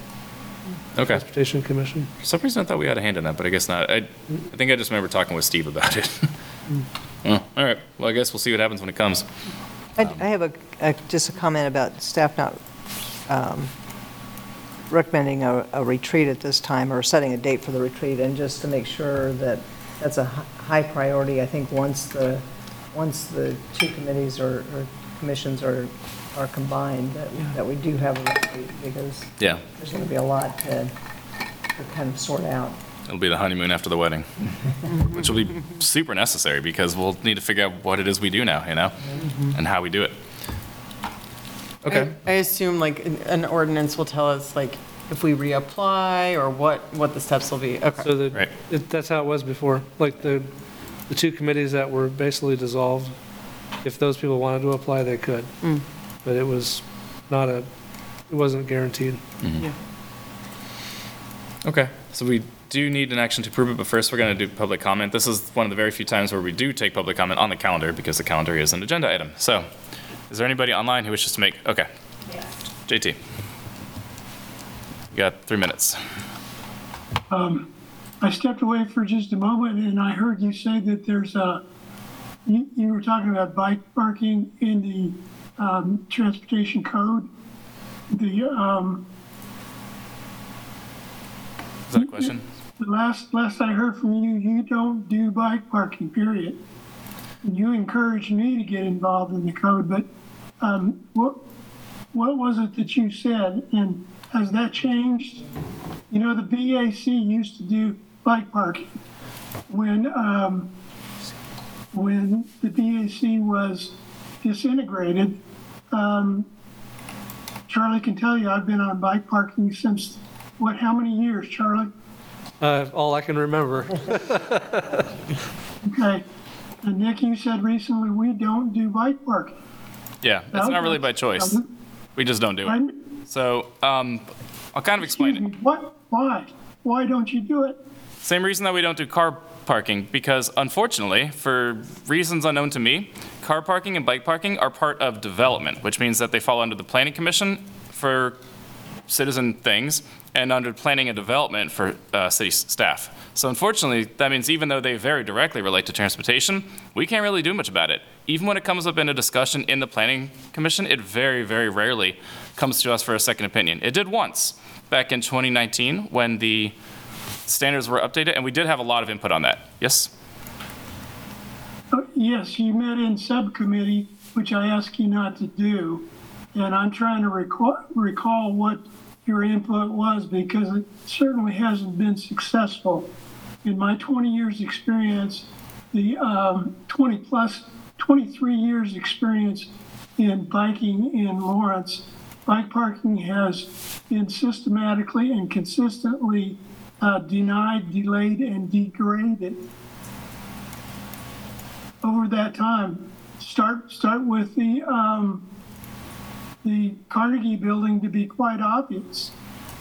When that op- reopened in 2010, the, um, the school rack went over to the Arts Center, not for the public because there was no bike parking for the public. It was for the staff interest, entrance, and I lost a bike there and I was only in a city commission meeting that was being held there for, for 20 minutes. I remind you, I've had nine bikes stolen and I'm, I'm weary of it. Thank you for letting me speak. Mm-hmm. So I think you may want to join again for the commission items where I talk about the Land Development Code Steering committee because there's going to be really specific actions for what would, what you would want to do to voice your concerns on it. Yeah? Oh, okay. Anyway. All right, any other public comment on the calendar? All right, in that case, I'll, I'm ready for motion, I guess. I motion to approve the calendar agenda item. Second. All right. Motion by Commissioner Carter, second by Commissioner Baltuska. All in favor, raise your hands. Unanimously approved. That's it for agenda items. We're on to staff items. It's kind of a doozy of a staff item, so. But an interesting one. Aaron uh, Parker is online, and he's going to provide the update on this item. Hi there, my name is Aaron Parker. I'm a can you hear me okay? Yep. Great. Um, I'm a senior project engineer for MSO. I'm the project manager for the Massachusetts Street, 14th to 23rd Street Multimodal Improvements Project. Um, the project is a corridor transportation study and multimodal improvements design analysis that will culminate in a design recommendation. Um, this staff item is a brief introduction and status update for the project and the discussion of next steps. Um, and attached, you'll find the project summary, um, and that includes all the project information to date. Um, the summary discusses what is being considered in the project and the current status. So please see that project summary for more information. Um, we recently, uh, by we, the city recently held the first public open house um, for the uh, project and we received ample community input. Uh, feedback is also found in the project summary, so please see that attachment for that information. Um, it's a feedback summary generated by the uh, uh, survey, GIS survey um, web form. Next steps for the project are to develop concept designs, um, hold a second public open house to discuss the concept designs, and then go to MMTC to discuss the designs, corridor study, and public feedback. Uh, following that, we'll have a third open house with a preferred alternative developed with MMTC feedback from the second MMTC meeting, uh, which sounds like might be in another format with a, a committee. Um, and then um, go to MMTC with the final uh, preferred alternative developed from the final public feedback and get a recommendation for this design. Um, then go to City Commission for approval. Um, design is funded in 2024, and uh, construction is currently unfunded, and, but this would be an excellent grant candidate of a project. Um, and that's what I had. I'm happy to take any questions based on the attachment or the agenda item Okay. description. Thanks for the update. Any questions or comments from the commission?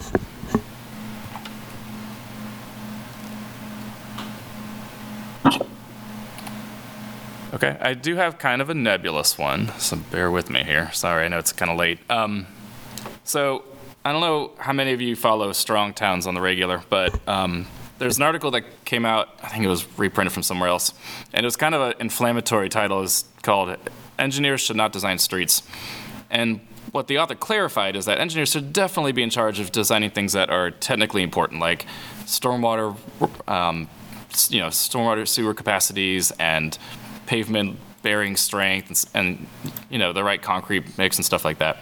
But but having engineers be entirely in charge of designing streets is akin to having programmers in charge of designing a video game. You get a very technically competent video game that is not super enjoyable because it's not, uh, you know, aesthetically pleasing or adapted to the users that it's meant to be for. And I don't think the author really drew a full conclusion from that from that analogy, but it's it seemed to me that the extrapolation here is that for streets that are to be lovable instead of just functional, that there needs to be involvement from, you know, architects, landscape architects, planners, um, you know, people who have a, a direct stake and expertise in the stuff that surrounds the street and not just the pavement that goes on the street. I, I don't know how I would incorporate that in this particular project, but I do know that this is like, this is the epitome of the kind of project that could really use, it, it, like, it's got to look good, right? It's extremely high profile. It's kind of the main street in town. It's an extension of the most popular street in this whole state, probably. Um, the stakes are really high, right? So I guess I don't really know how to reconcile that. I just want to kind of get your thoughts on, you know, TREKK is doing the design here, but is there any way that the public can be assured that this isn't just going to be a check the boxes project like, say, Kasold Drive was, where it's like, well, technically this meets all the standards, but then it ends up with something that many people aren't very happy with because it, it just looks like a highway instead. So I don't know. I'm, I'm, I'm probably being a little bit too pessimistic before I even see a design. Um, it just, I feel like this is something that we've gone through a couple of times where it's like, you know, this definitely looks like a video game that was designed by a programmer and not by a user interface expert, you know? Do you think that about 23rd Street? East 23rd? Yeah, Yeah, I feel like that, East 19th. I feel like East 23rd got a lot of positive regard by the community engagement process. Yeah. that Was used. At the time, I was like, okay, this seems good, but honestly, I mean, I, I drive it every other day. Like, it just looks like a regular street again. It doesn't look any different, honestly. Well, they're not done with it yet. yeah, I mean, I guess once the trees are in, it might be a little bit different. So I'll, hold my judgment until everything's done. It just, it's not that it's not meeting the goals of the project. It, it, it still is going to meet the goals, right? But like, like if you met the goals for nutrition, you would be missing the point of enjoyment of food, right? There's, it, and I'm saying this as an engineer myself, right? I mean, we design things to be, fun, you know, fun, functional and to meet the goals, and it's always an afterthought of if it looks good. Especially for me, because I design wastewater treatment plants. Like, who cares? You know, nobody's going in there. But roads are very public, especially this particular road. So I don't know. I mean, I'm. It's not like this project is even funded right now, so it's not like there's a budget concern necessarily. But like, how do we begin to pivot to the, the thing of like, you know, engineers have their specialty, but so do architects and landscape planners and land use planners and stuff. Um. Yeah, that's a great question. Um, Right now, we have a number of stakeholders, various city departments and the consultants. Um, uh, We're, we're talking to the city arborist, but we don't have landscape architect- architects, we don't have, um, well, we invited planning and development services um, to some of the initial meetings, but they didn't attend. Um, But maybe planners, um, as well as, like you said, artists or um, others. We brought, um, I did bring um, economic development um, and equity um, program managers into the first meeting, um, but it was too early at that point to get feedback. But I did envision something like a some kind of a sign or a permanent banner or something or a fixed sign that you know welcome uh, you know I'm not sure what it would say. I'm relatively new to, to the city of Lawrence. Um, but I think that is something that we could consider, um, something like that. But also, like you said, the aesthetics along the revised corridor. Well, it sounds Um, like you've anticipated my comment in its entirety. So it sounds like it sounds like you're on the right track. And for this to work, the stakeholders kind of need to play along. And perhaps they might not until there's a concept design. So I guess, uh, like, I'll continue to hold judgment until things start to happen. But it sounds like, at least from your end, you are making the effort to make sure that it's not just a project by engineers, which is great. So, Well, it is- just say, does not have a landscape architect involved. okay. Well, we're missing one, bar- one party, but Well, that's a pretty important party. That's mean, true. When, get get into what you're talking about. Yeah. So I, I think what kind of got me thinking about this again, it, it all kind of came together, right? Like the article, this project, going to the open house, and then you sent me this very interesting AI generator of what would it look like if your street was Dutch. and and um, the technology needs some working on. it has some really weird things where like it splits into two different horizons. AI is freaky. But generally speaking, it's like, would you like Dutch with flowers? Would you like Dutch with m- markets or Dutch with tons of bicycles? And it's really cool when you get it to get the right street. My street is not the right street apparently, but it's it's pretty cool. And when you look at those concepts, it's like, damn, what if Mass Street looked like that? You know, mm-hmm. what if we had like flower boxes everywhere and cool trees that overhung things and like slip lanes? And I feel like that's something that it's almost like car design, right? And um, as much as I'm against car depends, I do love cars. So I do follow a lot of you know conceptual design all the way to market. And oftentimes it's a designer who's in charge of the first thing, right? Like you get this awesome car, the Pontiac Aztek, you know, and then after a couple of iterations, once you realize, oh, okay, this, the structure needs to be reworked, the aerodynamics are all off, the tires are incorrect. Eventually, you get to the real car, but it starts with this beautiful design that gets that captures the imagination of people, or the revulsion of people in the case of the Aztek. But g- g- generally speaking, like that's how those projects go. And even when it comes to architecture, right? Like the architects are the artists, the structural engineers make sure it doesn't fall down. Um, I don't know how we work this into it, right? Like how how do we present designs to the public that capture the imagination and aren't just a plan view showing where the trees are going to be, right? I mean, obviously, Yeah, I think that those are great comments. I my I had two thoughts on that. One is typically in these concept designs, you see artist renderings of an intersection or maybe just a plan view, but I'm kind of envisioning a three-dimensional drawing or um, SketchUp drawing of um, an intersection. But maybe in this corridor, we want to have a couple intersections. Um, I don't know. We're not currently scoped to do that. Yeah. Um, the other thing I thought was in your Aztek um, example that the designer led the way, you know, the artist led the way with the the kind of sales side of it, or the um, you know this this would be the most interesting new design. But when it comes to something like a car, um, yeah, it's kind of it's. I see what you're saying, but anyways, um, you know, kind of the function needs to proceed. The form, the form needs you know, the function is the most thing, but but there's also the allure of something. So, but I think to accommodate those things, you might need to engage all stakeholders a little bit more iteratively throughout the project. So, I think I see. That's what I see when when I hear what you're saying there. Um, so we need folks that are a wide range of stakeholders throughout the project, and that's why we're holding three open houses. Um, it's at the consult level of the four um, community engagement levels with MSO, and we want to definitely. Well, our first open house was very successful. We had 72 attendees and just quite a bit of feedback.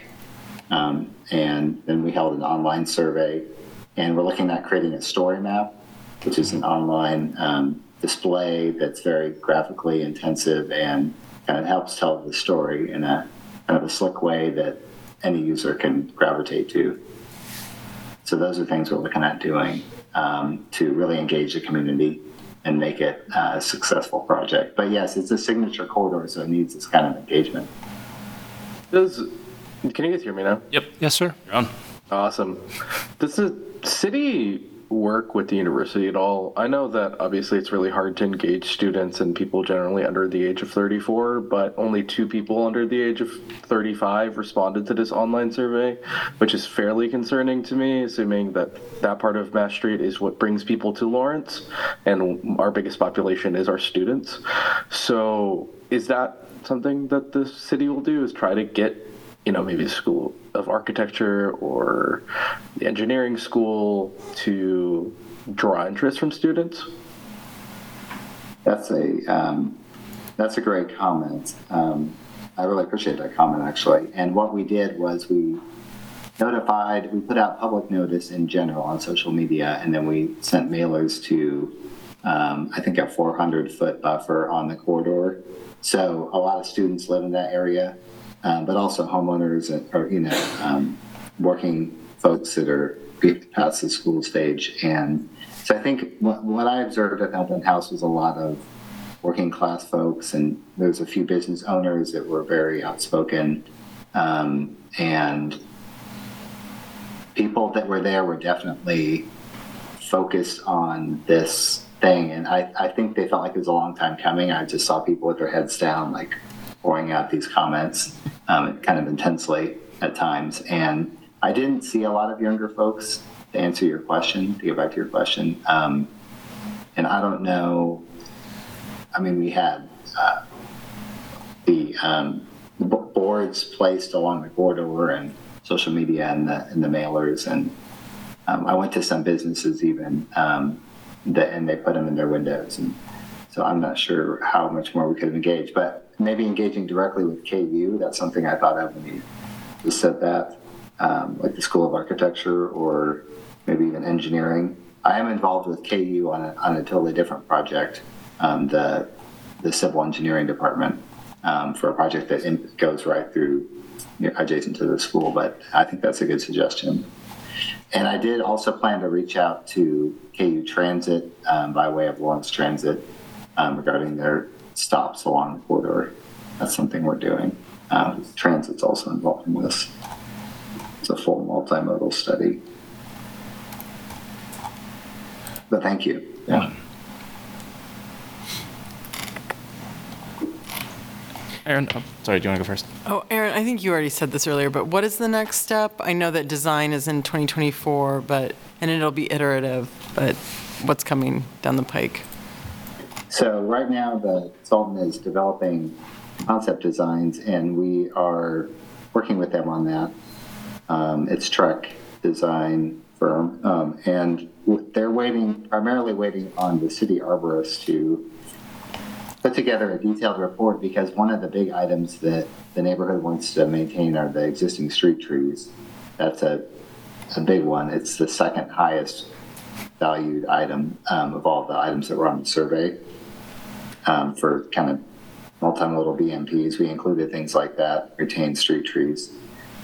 Um, so we're waiting for the arborist report to see kind of where the critical and structural root zones are, tree species, um, diameter, and breast height, um, setback from the back of curb, and those kind of parameters, and also from the sidewalk, just to see what we can do with the roadway. Um, we want to do the very best thing that's possible, and that could be reconstruction um, as opposed to just a resurfacing, restriping, or um, shared use path. I mean, there's a there's a lot of options we're looking at. Uh, several, I should say, not a lot. So I'll jump in, Aaron. I guess to summarize, the consultant's going to put together some options, bring them back to the public, get feedback again, then come back to here to you with those options and public feedback. Okay, cool, thanks. So those are kind of the immediate next steps. Great, thanks, Jake. Better digress. So I hate to be the one to ever suggest a change order, right? Um, but so I'm kind of thinking of, um, you know, bringing concepts to the public is ty- typically in a form that they were designed, right? Like the very early stage design is going to be plan view, maybe a couple of cross sections, and it'll be, you know, sort of art, arted up a little bit so that it's easier to understand. It's not going to be your typical engineering design drawings.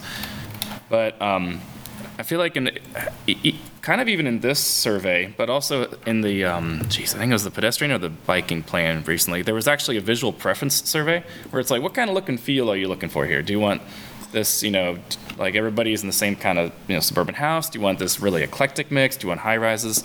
And people were allowed to kind of indicate their preferences based on how things looked, which is how a lot of people think, um, especially non-engineers. So, I mean, as a as a concept artist or a landscape person doing a like a rendering of what could be, it's hard to do any of that before the preference survey. So that has now kind of been done, right? I mean, with this with the online survey and the first open house, you basically collected what people's values are, what their favorite parts of the street are, what they don't want to see. Um, I feel like this might be a very cool stage to have like a couple of renderings. And it, it doesn't even have to be a lot. It could even just be like how a storyboard artist would do something for a movie or a video game. I mean, stuff that is obviously not going to happen exactly as it's drawn, but gives you an idea for how the look and feel of the street's going to be. If, if there could be an option for visual preference, then I feel like not only would that maybe get the public more interested and buying in early on, but you know, could probably inform what the design eventually looks like to make that concept work within the bounds of MUTCD. Um, but that costs money. what, what we've shown them is typical measures um, for multimodal improvement, um, examples around town or in general. Um, and what you're suggesting is something that is site-specific renderings for showing what some of the options could be, or maybe showing what the the two or three design alternative options would be at one intersection, and then they can make comments. I like this alternative, but maybe um, a few more trees or benches here by the bus station, shelter, or something like that. Yeah. Now that they're seeing it uh, drawn out, they can comment on it. Yeah, it's it's kind of like when people are shopping for a home, and it's hard to envision what an empty room is going to look like once all your stuff's in there. So having that kind of like augmented reality can help people who are visual learners see it. Um, I, I- I think what you said in terms of having that, that actual you know, context at the intersection. Here's what it looks like. Here's what it could look like. But that that is an awesome way to do it. I do think it's probably the most expensive way to do it too.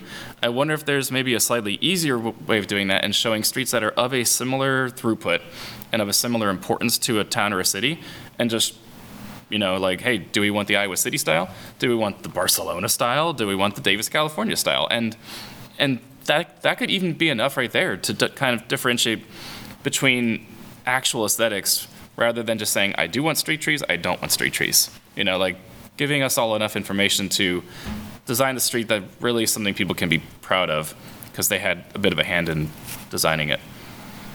And I'm I'm wondering if, if that's a small enough of a change that it could be maybe incorporated without even a change order at all. Like just just get a couple of options that are what is it, three thousand cars a day, and it has to be you know here's the right of way width that we have to work with, and you know from there just choose a couple of potential options maybe.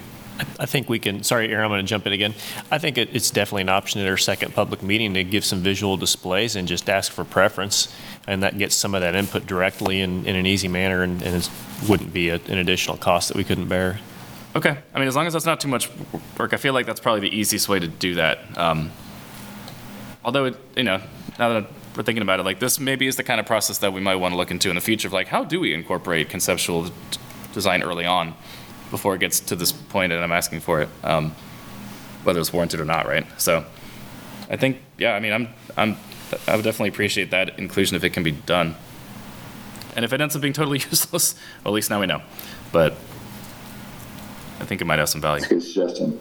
Yeah, I think so as well. Thank you. Sure. Thanks for being open-minded. Any other comments or questions from the commission?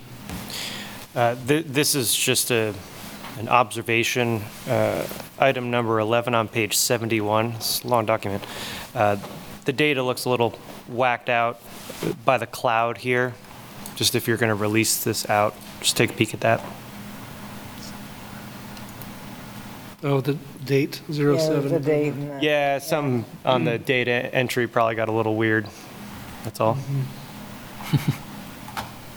Thank you. I see that at 7th of November. Yep. Right. Metadata freaked out. Yeah, metadata. Yep. Okay. Thank you. Well, that's good. Um, any final thoughts? I guess one question I'd ask is, is the scope of work that TREKK is doing, would that include site-specific 3D renderings? Or, I'd have to go back and look at that. Yeah. Probably not. Thinking probably not. Um, they have sub-consulted Shockey to do public outreach, um, web content. Um, and I think they're gathering the uh, multimodal traffic measures, um, photos of it um, in other cities or in our city. I don't know that they're doing 3D renderings. Um, we did have to part of the scope down a little bit um, to get it in budget. Do we have data on how many people walk up and down that segment of Mass? I mean, I think Mass Street is one of the more pedestrian-friendly spaces, and a lot of the comments seem to focus on improving the sidewalks on this southern section of Mass, and I'm just thinking, like, people love to walk on Mass. So, out of all the things to do, probably prioritizing making it feel like an enjoyable stroll would, would be, make it kind of an iconic street, not, there's a lot of comments also about bicycling, but in our discussions before, like, the trade-offs between shared use paths and bike lanes and, you know, the lanes for traffic, I'm, I'm feeling more inclined from what I'm seeing to think about how does the pedestrian experience get prioritized? Which is not what I would have imagined I would think before seeing this data. I was kind of excited, like the idea of a Yes. cycle track, but it's like, mm, maybe not. Trees and walking, Well, you're right, because No. pedestrians are going to be more excited about trees than cyclists. Yep. It's not like cyclists don't like trees, but when you're strolling, you have more time to appreciate trees. yep. The one thing I'll say, though, is the land use is different south mm-hmm. on that part of Mass Street. Mm-hmm. And so the reason you have foot traffic on the northern, you know, north of South Park is because of the commercial components and places that people are going, whereas south of South Park, it's just residential effectively. And so you'll have dog walkers, right? But I don't know that you're going to have strollers, like people strolling, flaneurs, if you will, like you have north of, north of the park. Although in the the southern part of Mass, you see a lot of foot traffic between the grocery store Dillons in that area. I live in that part of town, so honestly, I'm kind of team pedestrian on this one. I think that Yeah. it's it's surprising to see the feedback from this first survey, but it makes a lot of sense when you see the amount of traffic from like that grocery store and then that corner of um, oh, what is it? Is it uh, uh, we we worked on it. It's, it's where Supersonic Music is and uh, the middle school. Um, that area sees a lot of foot traffic as well. 14th. 14th, yeah. Yeah. I mean, I'll be honest with you guys. This is a huge road for what it's really supposed to be. It's 45 feet curb to curb ish, at least according to my Google Maps handy dandy measurement tool, which means that you could have three 10 foot lanes and still have 15 feet left over for bike track and do better with the sidewalks on the end. It is a huge right of way. It was probably always meant to be like the wagon trail thoroughfare right through town, right? Like this is our grand promenade, and it's accordingly gigantic. so, I mean, you, you could easily have a, a lane in either direction and a middle turn lane with appropriate trees and medians in the middle. Maybe that's going to happen. I don't know. And then a protected bike lane on either side and a great sidewalk. We could have it all. And parking? Probably not. I- That doesn't how many? affect now, does it? It does, but nobody does. uses it. Like it's officially allowed. But like, how many times have you actually seen parking on Mass Street? Like it's pretty rare.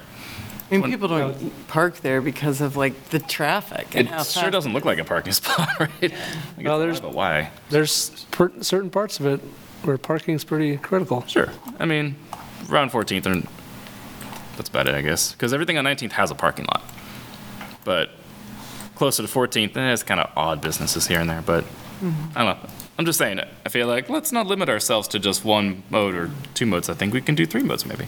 I agree with you, Nick. I mean, the road is massive, and it's not going to be pleasant to walk down if it's still 45 feet with four lanes Yeah. across the whole thing. It's a lot harder to drag race down n- nine foot lanes. Yeah. Although the motorcyclists will do just fine. the cars will have to really work for their drag racing. We can have it all. We can have it all. Except for no drag bikes. We're probably still going to have that. The cycle lane only makes the walking experience better too. So Yeah. They go hand in hand. Cool. Um, any other questions? I know we keep opening other doors here, but Thanks for the feedback. yeah. Thanks for the presentation. I'm excited to see where this goes. I think most of the city is probably excited to see where this goes. No pressure. Okay. Uh, any other staff items? Jake or Dustin? No? Nope. Okay. Commission items it is. Uh, where is my agenda? Who's up first while I navigate back to where I'm supposed to be? It's climate action plan. Um, they've got, I think, a couple more open houses on the books. Uh, if you're interested, go check them out. Um, uh, they're bringing the, um, well, I guess they'll revisit the draft based on feedback and then be bringing it to city commission um, early next year or spring next year, I'll say. Cool. And thank you for your tabling at the events as well. I really appreciate the kind of above and beyond participation here, so For sure. it's an example to follow, everybody. um, looks like I'm up next. Land Development Code Steering Committee. I don't remember if this came up last time or not, or if we maybe didn't have a meeting, but Module 2 is out. Module 2 is really important. So Module 1 was the uses and districts. So like, you know, um, where can you do what? But um, the second module is how, how do you have to do it? So that's like, how does your parking lot have to look like? What kind of driveways do you need? Um, let's see, what else? How many trees do you need on the buffer between your use and a different use? How bright can your lights be? Um, what sustainability measures do you need to have on site to meet our goals, right? Like, there's, there, there's all sorts of stuff um, in all sorts of fields. It touches on architecture, landscape architecture, transportation quite a bit, um, sustainability. So the parts that are most important to us are going to be the articles about parking and loading access standards. The big news about parking is that there are no more off-street minimums. That's big. Um, that would make us one of the few cities in the country to have fully eliminated parking minimums off-street. Instead, there are maximums, which is like surprisingly progressive. Not for all uses. There's quite a few uses that get a free pass and can do whatever they want, including car lots and any government businesses. So it's not perfect, but like pretty good step. Um, that was changed actually during the steering committee meeting. Mayor Finkeldei said, "Well, I mean, if we're gonna, oh no, he's not mayor anymore." You said if, if we're gonna have no minimums and only maximums on commercial and industrial, why not do that on residential too? And the consultant said, "Bold, I like it. All right, let's do it for the draft." So that's the draft that we have. Um, we decided to kind of come out swinging and see what happens, and then if we got to dial it back, then we do. The second part is loading and access standards. So that's something that we reviewed back in probably 2019 with um, what John was alluding to earlier, but it's kind of back in the public eye. So it's kind of like a whole rewrite of it. So there's a lot of things around how parking spots must look, how wide they must be, the aisles between them, um, how many, um, like what the surfaces must be, be paved with, how much light has to be in there, and uh, there's a lot about bike parking as well. So there are um, recommendations for exactly what kind of bike racks to use and what not to use. Um, I'm not an expert or advocate in this field, but I feel like some of the stuff they're prohibiting actually works okay, but that's just me. Um, there are there are actually requirements now for having bike parking inside as well for certain kinds of apartment complexes. Uh, there's a distinction between short-term and long-term b- bike parking spaces, and there are minimums on those versus maximums. So that's kind of interesting. They have to be a certain distance away from the front door. You can't put them like all the way at the edge of the parking lot. They have to be within 50 feet of the front door. In some places, they have to be covered, which is kind of cool. Um, the distinction between short-term and long-term is like long-term would be for employees or students out of school or people who actually live at an apartment complex, and short-term is just like uh, visitors. So there's there's like tables for what is required where. So if you have any really nitty-gritty technical comments, this is the time to go in and check it out. I think what else is important. That's about it. There's a whole bunch of other stuff that is interesting, but doesn't necessarily touch on our group. So like, um, how many trees do you have to have between an industrial building and a commercial building? How t- how tall does the wall have to be in between it? like, there's a lot of silly things that are carryovers from the current code that I think somebody wrote 30 years ago and was like, yeah, that looks good. That we just haven't looked at since then. So like, you have to have a three foot wall between certain uses, but you also have to have trees. It's like, so what's the wall doing? Is it helping with visibility? No. Is it helping with sound attenuation? No. So why are we imposing costs on development that don't really need to be imposed? So there's just like tiny technical details all throughout that are pretty interesting if you kind of know what you're looking for. So I would definitely recommend reading through it, even if you only have a passing interest in this stuff. At least the articles that pertain to us, which I think is like nine and 11. I forget what they are. But parking, access standards. Nice. So that's it. Um, I don't know how long it's open for. I don't think they have a deadline on the website. But if you just Google search like Lawrence, Kansas LDC, that'll take you to where you got to go. It's on a special site called Konveio, which is like their public input thing, and it's got the whole document, and you can add comments and you can re- reply to other people's comments, and like do likes or dislikes. It's kind of like a PDF uh, Facebook. So there are also meetings coming up. I don't know when. I, we may have gone through this already, but I'm gonna look and see. So anyway, lots of stuff.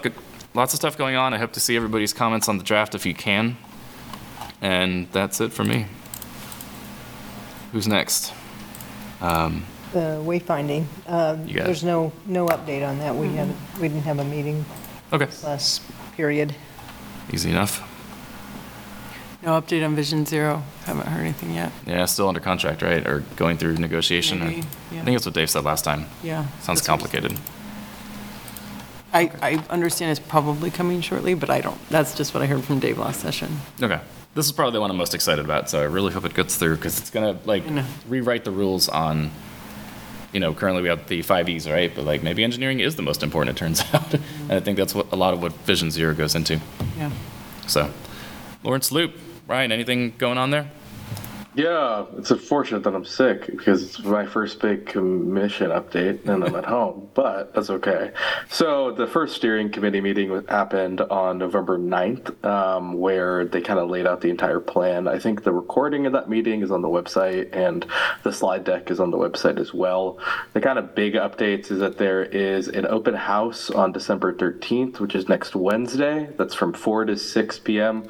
for anyone to come in and talk to staff and then the consultants um, about the project and to kind of go through what the steering committee talked about um, last month.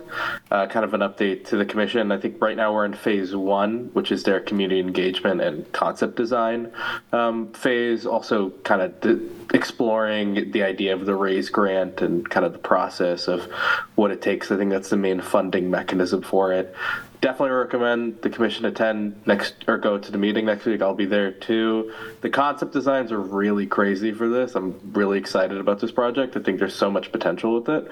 Um, but I'm, ex- I'm excited to hear what the community has to say next week. That's kind of the big update there. Okay.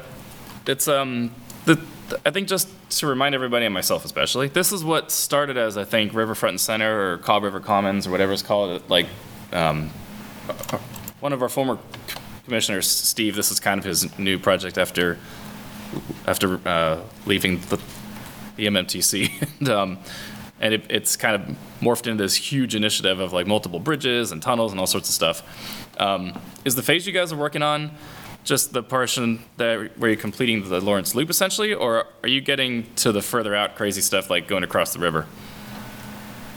I believe the first phase is completing the loop. I think the the I it's it's I think it's difficult to say kind of exactly where because it's really dependent on the amount of funding if I remember correctly. And Jake, feel free Yeah. to chime in too. Yeah, Ryan, I can jump in and, and help you out a little bit here. So, um, like Ryan did gave a great update, first of all, but um, the RAISE grant is kind of the culmination of these first of this first phase of work, and in that RAISE grant, it's going to be like a, a holistic, comprehensive solution to everything going on down on here.